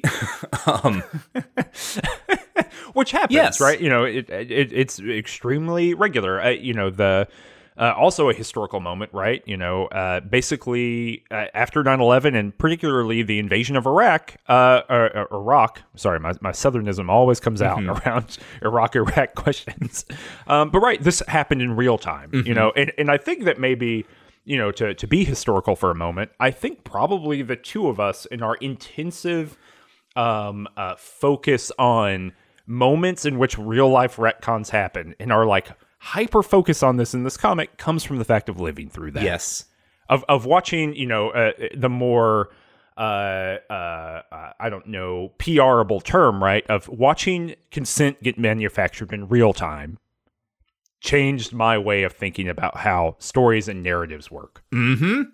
Right? Like, I just just blankly, that is just a fact. Yes, uh, that is right. That is historical and important to me. We we are products of of the W. Bush years, you and I. Yes, right, yeah, right. Like a hundred percent, it just happened. Mm-hmm. Um, and right now, I teach students who were born after that moment. And when we learn about the Iraq War, I have to walk through this, and I have to be like, look, we look what we watched on T V when it happened, and we celebrated watching Baghdad be bombed live on C N N. Right, like this happened. I was in, you know, I was in. School when it my my science teacher turned off or, or stopped doing science for the day, and we just watched live footage of striking a city with civilians in it. Right, mm-hmm. Like the the the quality of uh, what my life was or what I thought that was okay and good in the world began to shift around me in a very powerful way. Mm-hmm. Um, so yeah, I just think that we, and you know, I've just watched too many Errol Morris documentaries after that, you know, uh, to to not think that the way that these things happen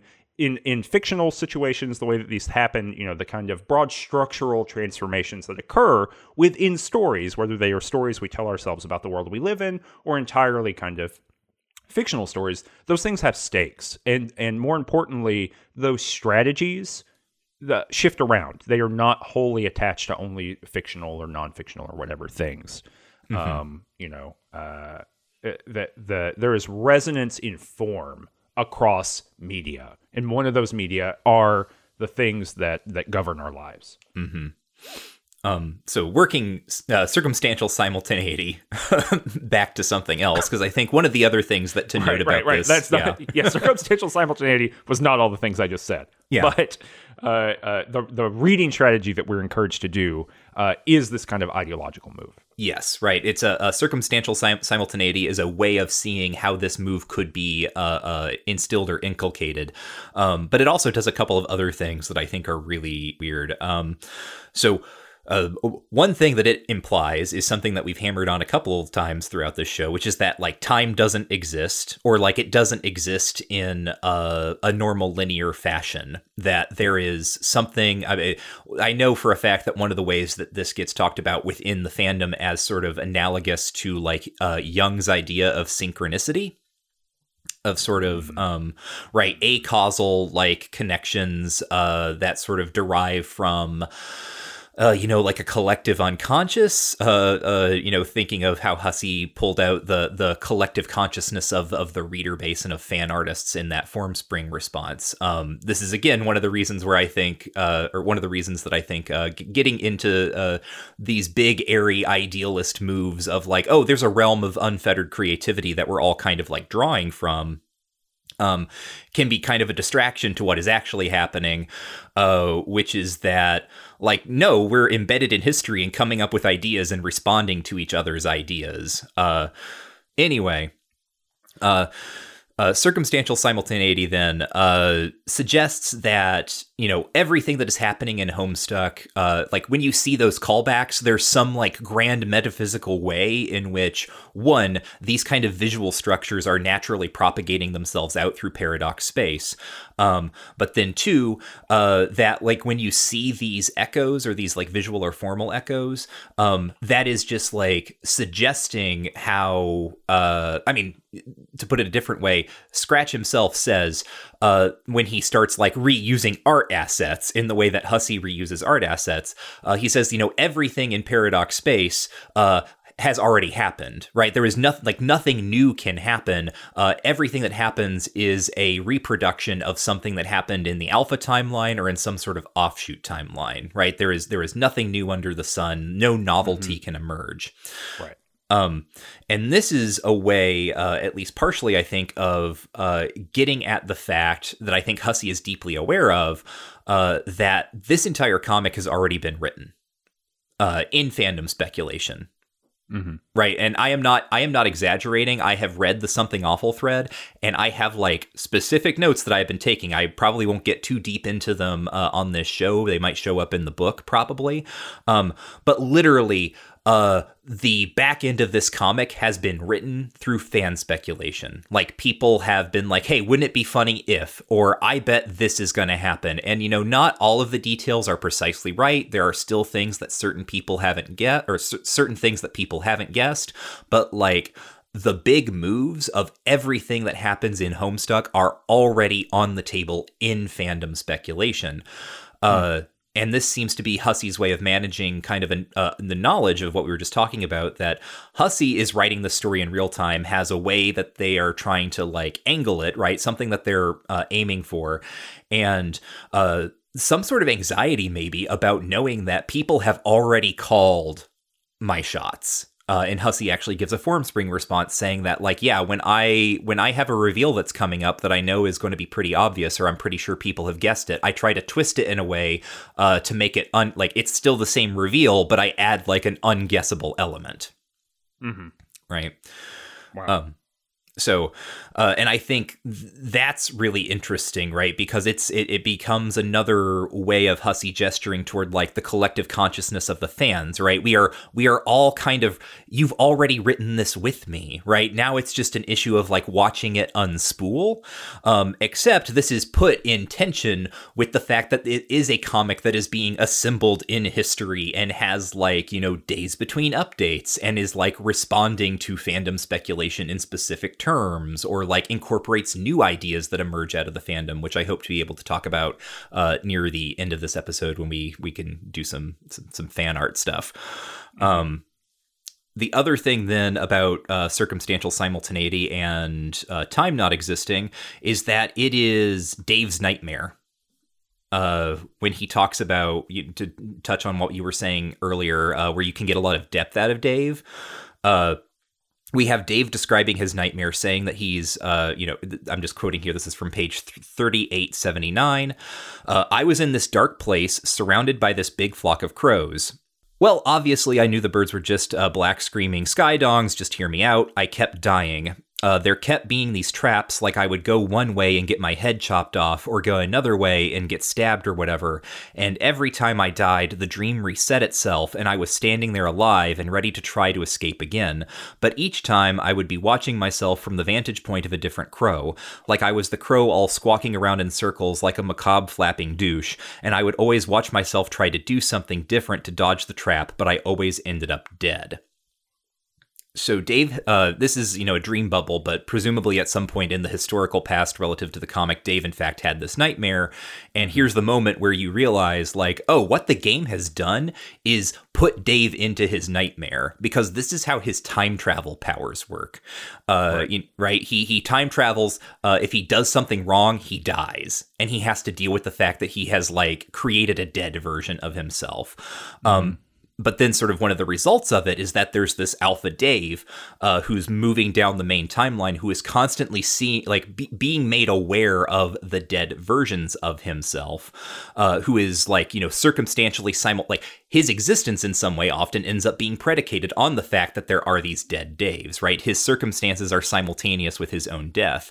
Um, and this is related to uh, uh, actually some Scott McCloud comics that you linked me to a couple months ago. I don't know how you found these, um but I was very excited. Uh this was a, a comics uh experiment that Scott McCloud did called Choose Your Own Carl. mm, I think maybe it came within in the Discord. mm. I think someone okay. posted about it in the Discord and actually looked at it, and I was yeah. like, uh-oh, we need to know about this. Yeah. Uh, so how these work, and I'll probably, like, link this uh, in the show notes or, like, on the um, art Tumblr, Homestuck made this fanart dot tumblr dot com. Um, but how this worked is that uh, McCloud wrote a comic using reader commands. And it starts with this guy named Carl, who is uh, talking with a character who we eventually learn is his mom. But the first panel is uh, the woman saying, "Promise me you won't drink and drive, Carl." And he says, "I promise." Then to the right, in the way that you would traditionally read, like, an English comic from left to right, he's in his car, he's throwing pills in his mouth, and he says, "She didn't say anything about drugs." Uh, and then he sees a giant pink elephant. And then the elephant's, like, foot comes down in his car, and then it's "Rest in peace, Carl," the end. Now, if you read downward, there are other panels that progress in a different direction. And what happened was uh, McCloud uh, took input from uh, people who were reading his website on what does Carl do next. And mm-hmm. so he started writing out the comic from, like, one panel starts it, but then the plot goes in two different directions. But then as you read uh, the whole thing, because there are, like, I think six seeds that he started with, um, the the like continuities start lapping together as they split off from one another. So there are uh, like actual paths that you can read through that overlap with other kind of, like, Carl continuities. Um, but most of them, by and large, end with Carl dying, right? The ones that are endpoints are always Carl's tombstone, R I P Carl, the end. Uh, and so on the one hand, we have Carl, this character who uh, uh, is sort of a kind of visual model for the situation that Dave is in, what is Dave's nightmare. Um, but then also we have kind of this fantastic media illustration of what circumstantial simultaneity is, which is uh, when there are multiple comic images showing discrete moments in time on one page, and you can see mm-hmm. them all at once. This is this is neat. This is why I like Homestuck, because it is so useful for illustrating, like, how media can talk about themselves and to teach you how to, like, notice these things. Mm-hmm. Seems neat. Well, um, I promised some some fan art stuff. Uh, so when I said, you know, Homestuck kind of exists within history, uh, one of the one of the things that we might lose, uh, if you go to page three eight four eight, Cameron, uh, can you do that mm-hmm. for me? I can. Okay. Uh, this is right after uh, Terezi has uh, killed uh, Vriska, and the other trolls show up. Um, and you, the shot is uh, Vriska, like Vriska's computer in the far background, Vriska's corpse in front of it. Oh, we didn't mm-hmm. even talk about the fact that, like, when Vriska dies, and, like, we get that shot of, like, her corpse lying on the ground with, like, the ghostly Nick Cage superimposed in the background. Right. It's... Good, good classic Homestuck. Like, here's this extremely controversial character. Uh, she finally meets her end. Nicolas Cage joke. Yep. Um, then in front of that, we have Karkat and Terezi. Does Karkat look interesting to you there, Cameron? He looks like a little gremlin. Yeah, he's like he's in the he's in the far, far distance. He's like a little uh-huh. scribble drawing. Uh, yeah. The the fans see this, uh, how it looks, right? One way of uh, parsing this image visually is that it looks like Karkat's not wearing a shirt because he doesn't have arms. He's drawn in kind of that sprite mode. It, it does look like, like that, yeah. Yeah, it looks kind of like Karkat's just like a head on a giant pair of legs. Right. And this yes. he has no arms here. And this gives birth to, like, overnight in in, in rapid, rapid uh, uh, time, uh, a thing called Pants Cat. which oh, is no. this meme that just like overtakes the fandom. Uh, and there's so much fan art presented uh, or like produced of like, what if what if this was Carcat's character design? What if this is just what he looked like? So I'm showing you just uh, s- yeah, some of good. these.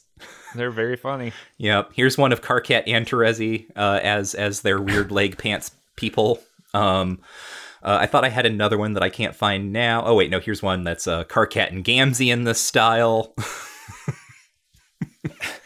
um, so yeah, like that's just you know something something to point out, like fun little little thing that happened with with the fandom.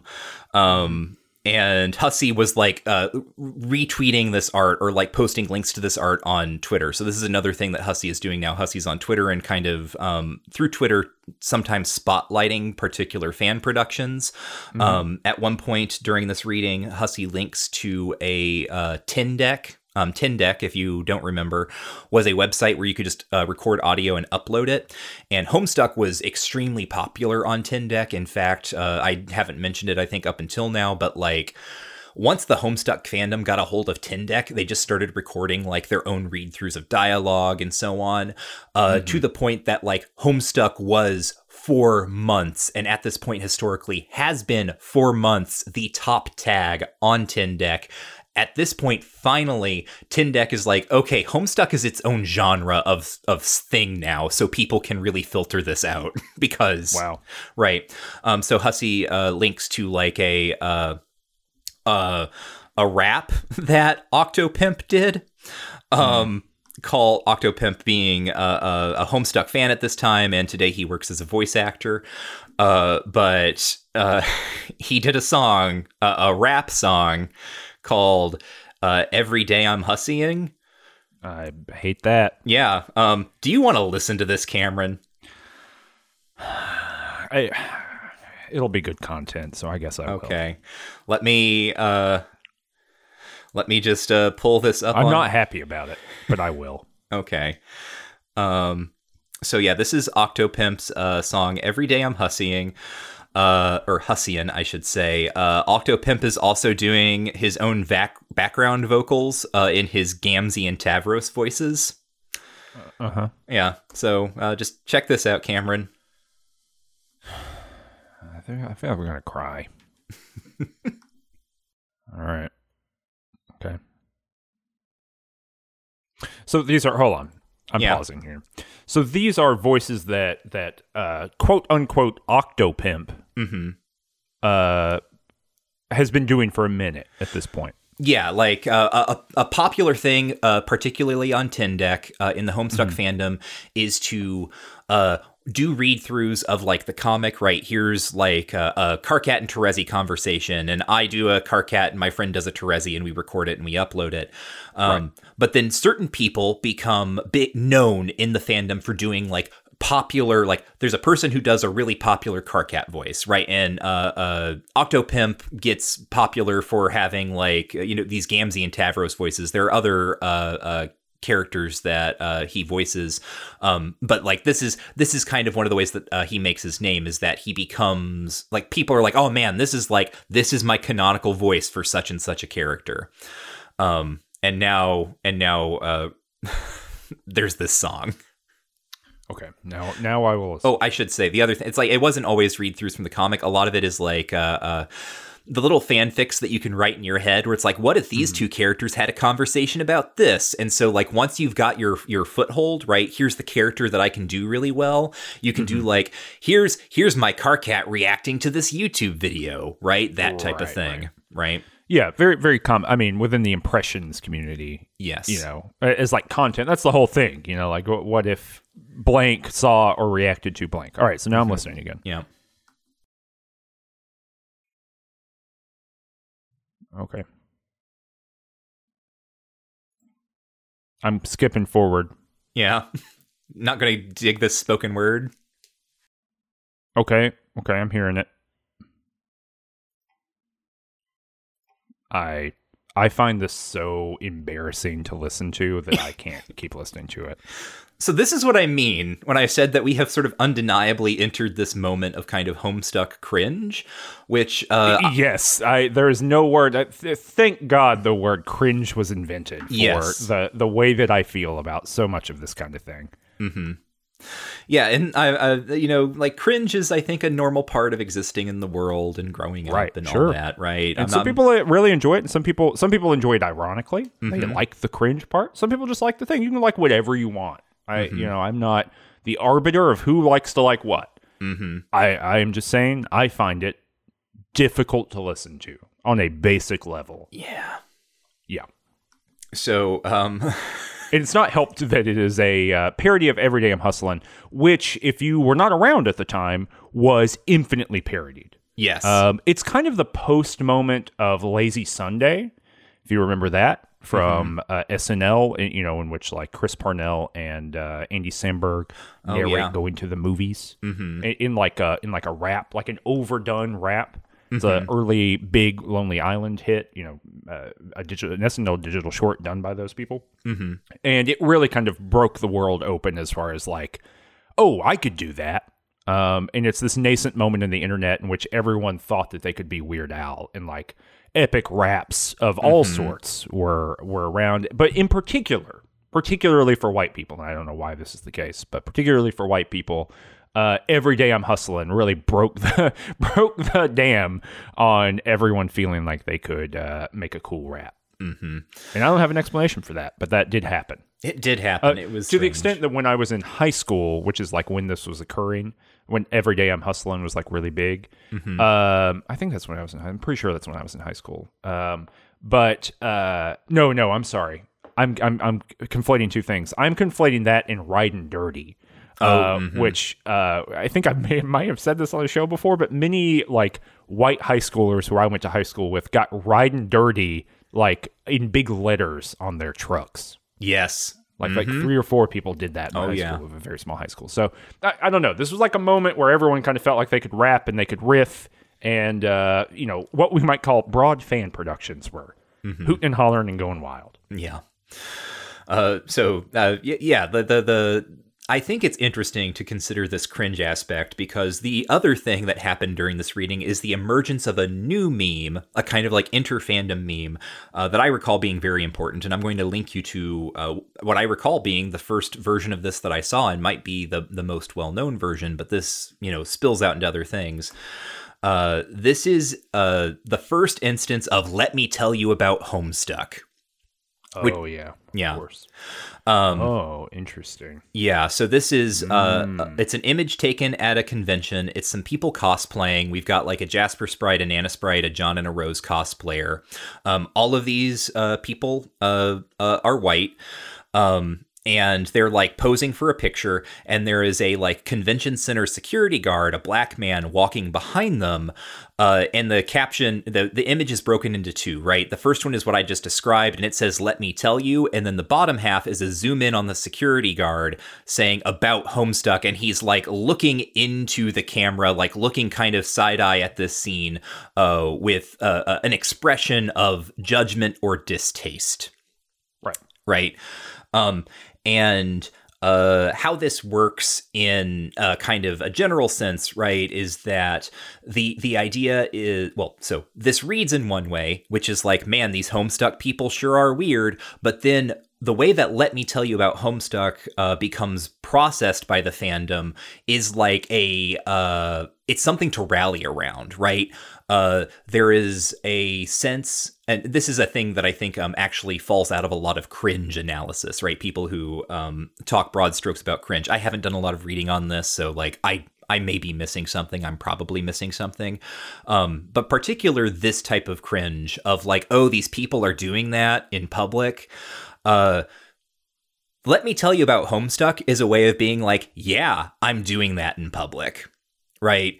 I'm going to tell you about Homestuck. I'm going to be the loudest, most obnoxious Homestuck in the world because uh, in some way, right, like the the effortless invincibility of my early teenagerdom or whatever uh, gives me kind of license to uh, kind of embrace these weird parts of myself and uh, take some kind of joy in the fact that I know I'm doing something ridiculous and people are maybe judging me for it, but like I can act like I don't care, right? I can I can actually be in maybe a space where it doesn't care.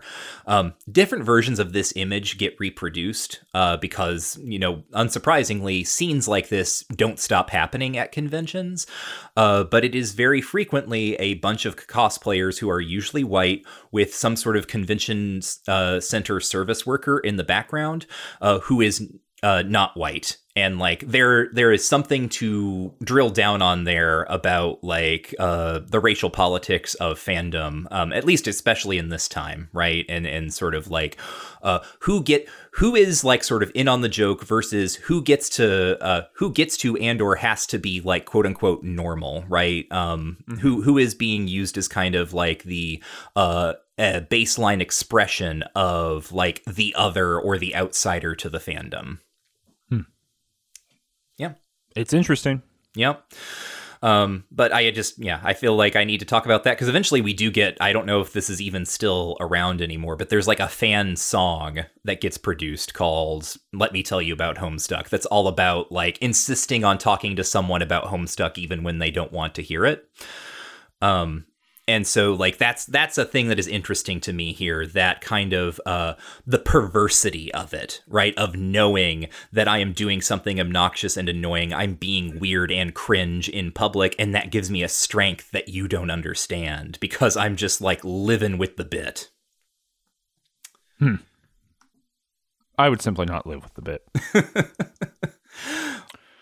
Uh, other stuff going on here. I do like all the hijinks at the end of the, uh, or in the, uh, what do you call it? Um, chat logs mm-hmm. for this one. They're like, uh, people picking up other people's computers and whatnot. Yeah. Talking to each other. We get some like, uh, very trolly, uh, melodrama going mm-hmm. on here at the end. Mm-hmm. Did oh. you really like her? Yes. Right. Carcat asking John about Vriska. Yeah. Mm-hmm. Uh, uh, yeah, that melodrama, I mean, it's it's good stuff. And it, and it starts hitting so hard, right? And something we should maybe clarify here, because I think this is a, a thing, like, it's I've sensed it out there in the world, in the collective consciousness of the listener base. Um, some, a great disturbance in the listener base. Yeah. uh, when we say melodrama, uh, we don't mean that disparagingly. Uh, melodrama for us is like a generic term uh, that describes like a certain mode of uh, affective or emotional engagement.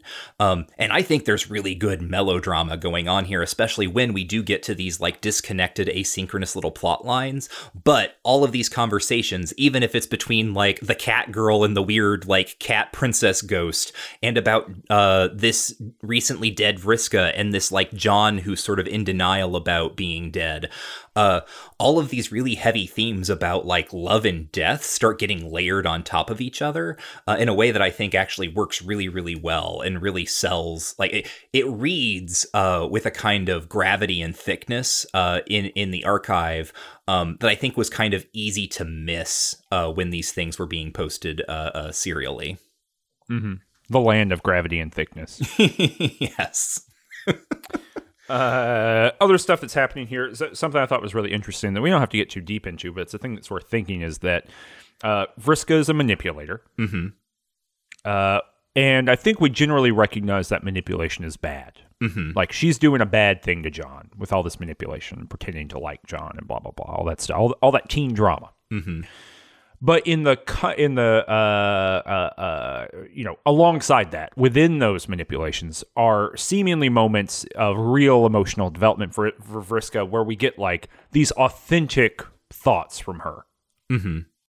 right? So like when she was like, ah, you know, I just it, and that happens here too, right? Of like maybe once all this is over and we're like out of the Alternian thing, then I could like be the person I want to be. You know, mm-hmm. there, there's a lot of it. And people have even talked about this in the Discord that, that Vriska as a person who does bad stuff but maybe doesn't want to, or Vriska as a person who does bad stuff but feels uh, conflicted about it is like a powerful emotional connection for them at the time. Mm-hmm. You know, because she she's three-dimensional in a very serious way at this point, right? Mm-hmm. Like, she's reflecting on her actions and all this kind of stuff. And so there's this thing where there's like manipulation, and yet in the moment of manipulation, there is like quote-unquote authentic discussion that's mm-hmm. happening that really gives us the flavor of the character. I wonder, this is a, a thing that's worth considering. It hasn't really showed up here, but it might be worth thinking about at some point in the future, is that Doc Scratch is also a manipulator, but mm-hmm. are there moments of authentic development and authentic reflection within that manipulation? Mm-hmm.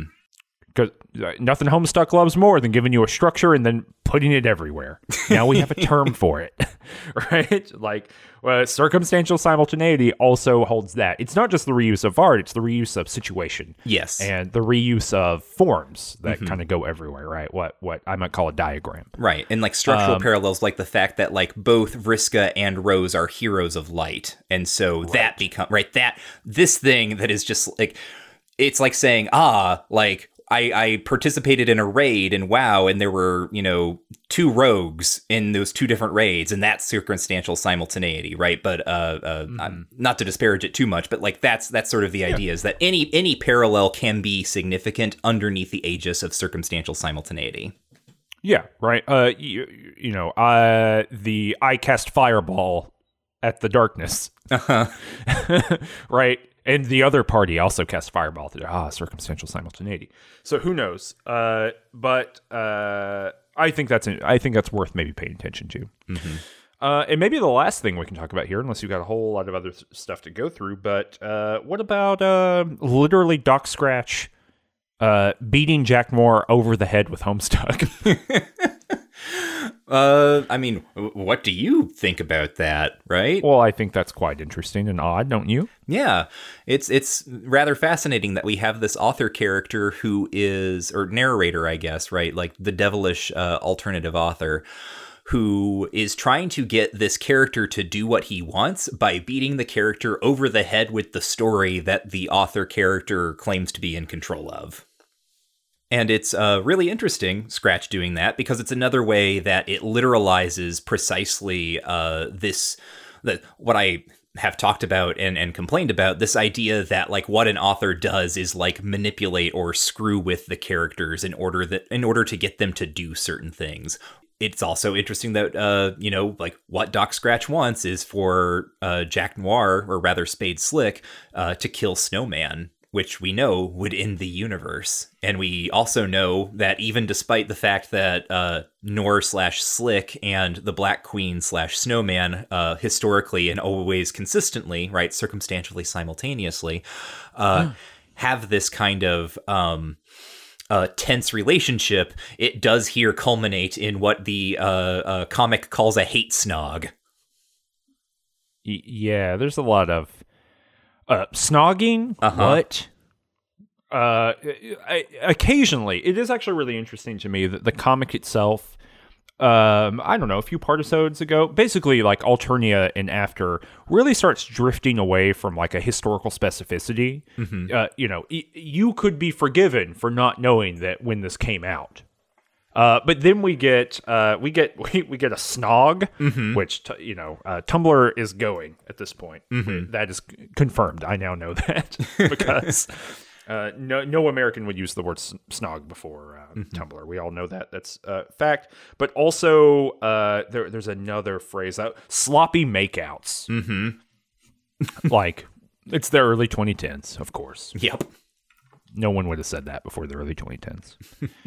In a published thing. But anyway, quite interesting. Yeah, no, and we've like uh, uh, left all of that on on some cliffhangers. We don't know exactly what Doc Scratch's game is, and that was kind of my intent. Uh, you know, I, I could have stopped this right when we could have uh, started moving through the panels on our own, right?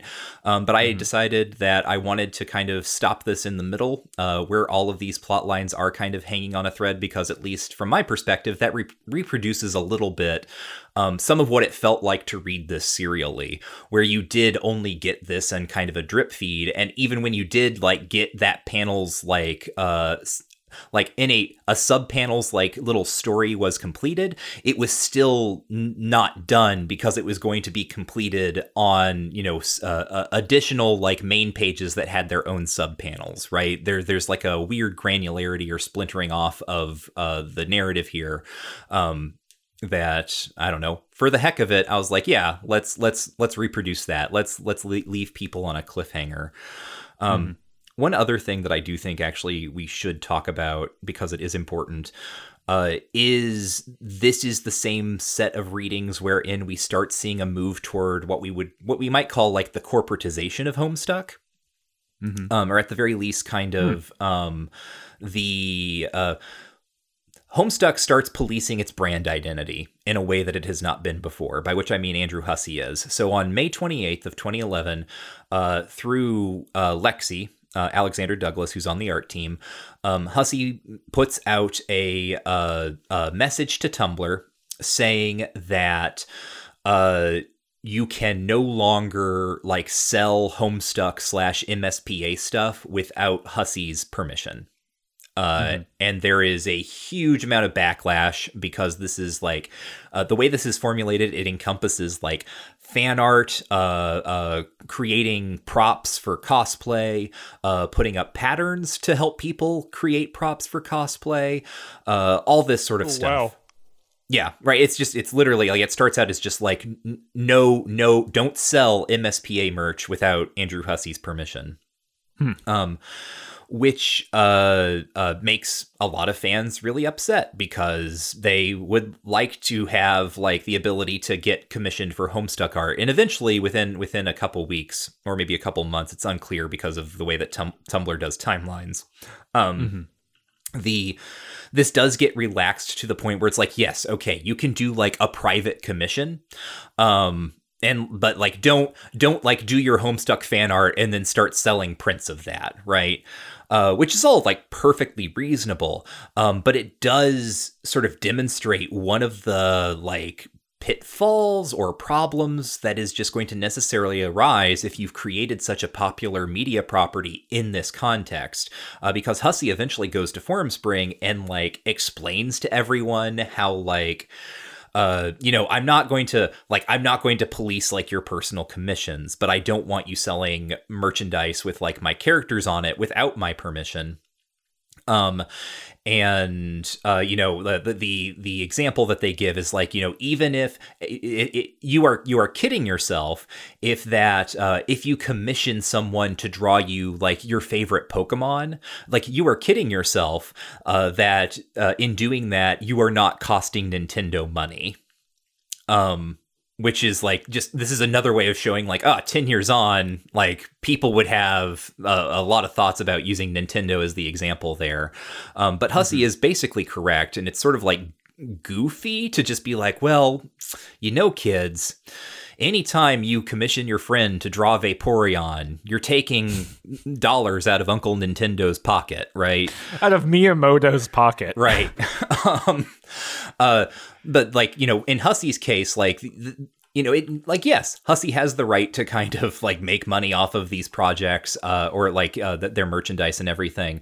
Um, and it's one of those things where you think about like, If, uh, let's say, uh, uh, Madam Wizard School had to explain to all of her reader base about how you can't make your own wands, uh, like what sort of how awkward and silly and weird that might have been. So we can see how one of the uh, benefits maybe of having a media property that comes out and through uh, traditional corporate channels, you know, prior to the fact uh, is that it puts a team of like expert lawyers and people who know what they are doing and saying in front of you to keep you from having to like explain copyright law to your million teenaged fans. That's all I'm going to do. We're hard pivot to only explaining copyright law on the podcast. uh, yeah. Uh, so uh, anyway, right. Like one of the consequences of this, like uh, where we're seeing like, no, don't sell M S P A stuff without uh, Andrew's permission. Um, uh, an Etsy store that is like official for the What Pumpkin uh, uh, sort of brand opens up and uh, specific fan creators who have been making like little Scalemate plushies and things like that.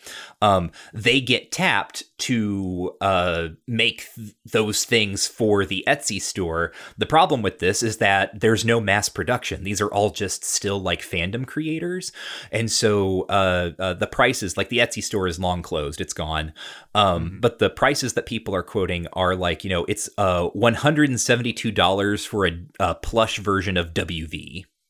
That's, that's quite a bit of money. It's quite a bit of money. Uh, and people are like, well, I mean, I would love to have this plush, but I'm not going to pay one hundred seventy-two dollars for it. And the problem is, like, it's it's a bespoke thing, right? These are, like, individual creators who have been pulled out of the fandom via Tumblr and are just, like, making these things to order. So they're pricey. Yeah. Uh, yeah. one hundred dollars for, for troll horns, right? Which are things that people are making on their own out of styrofoam and like old headbands.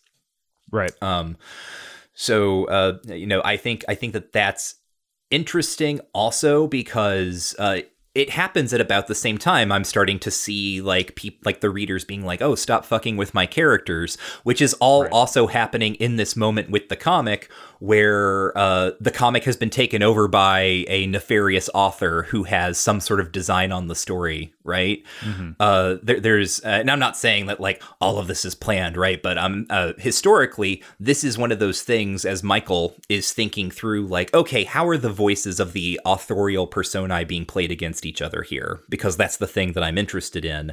Um, I'm also like noticing how this helps me think about what it means for something that was kind of a loose, uh, freewheeling endeavor to slowly start to try to consolidate itself into something more official and, and uh, more traditionally corporate, and kind of like what those growing pains are and what they look like, especially how those things look and feel to fans who maybe have a tendency to uh, not like those things or to want things to not change in that way.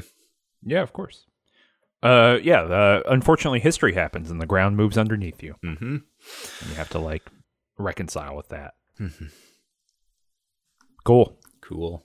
All right, then. So next time, uh, there will be no tricks or anything. You won't have to, like, uh, stop yourself from reading, even though you desperately want to continue on, as we can continue with episode six, part three, uh, where I would like you all to read up through page four thousand one hundred. And that'll take us very, very close to the end of Act Five, Act Two. Okay, cool. Later. I'm ready for it. Goodbye.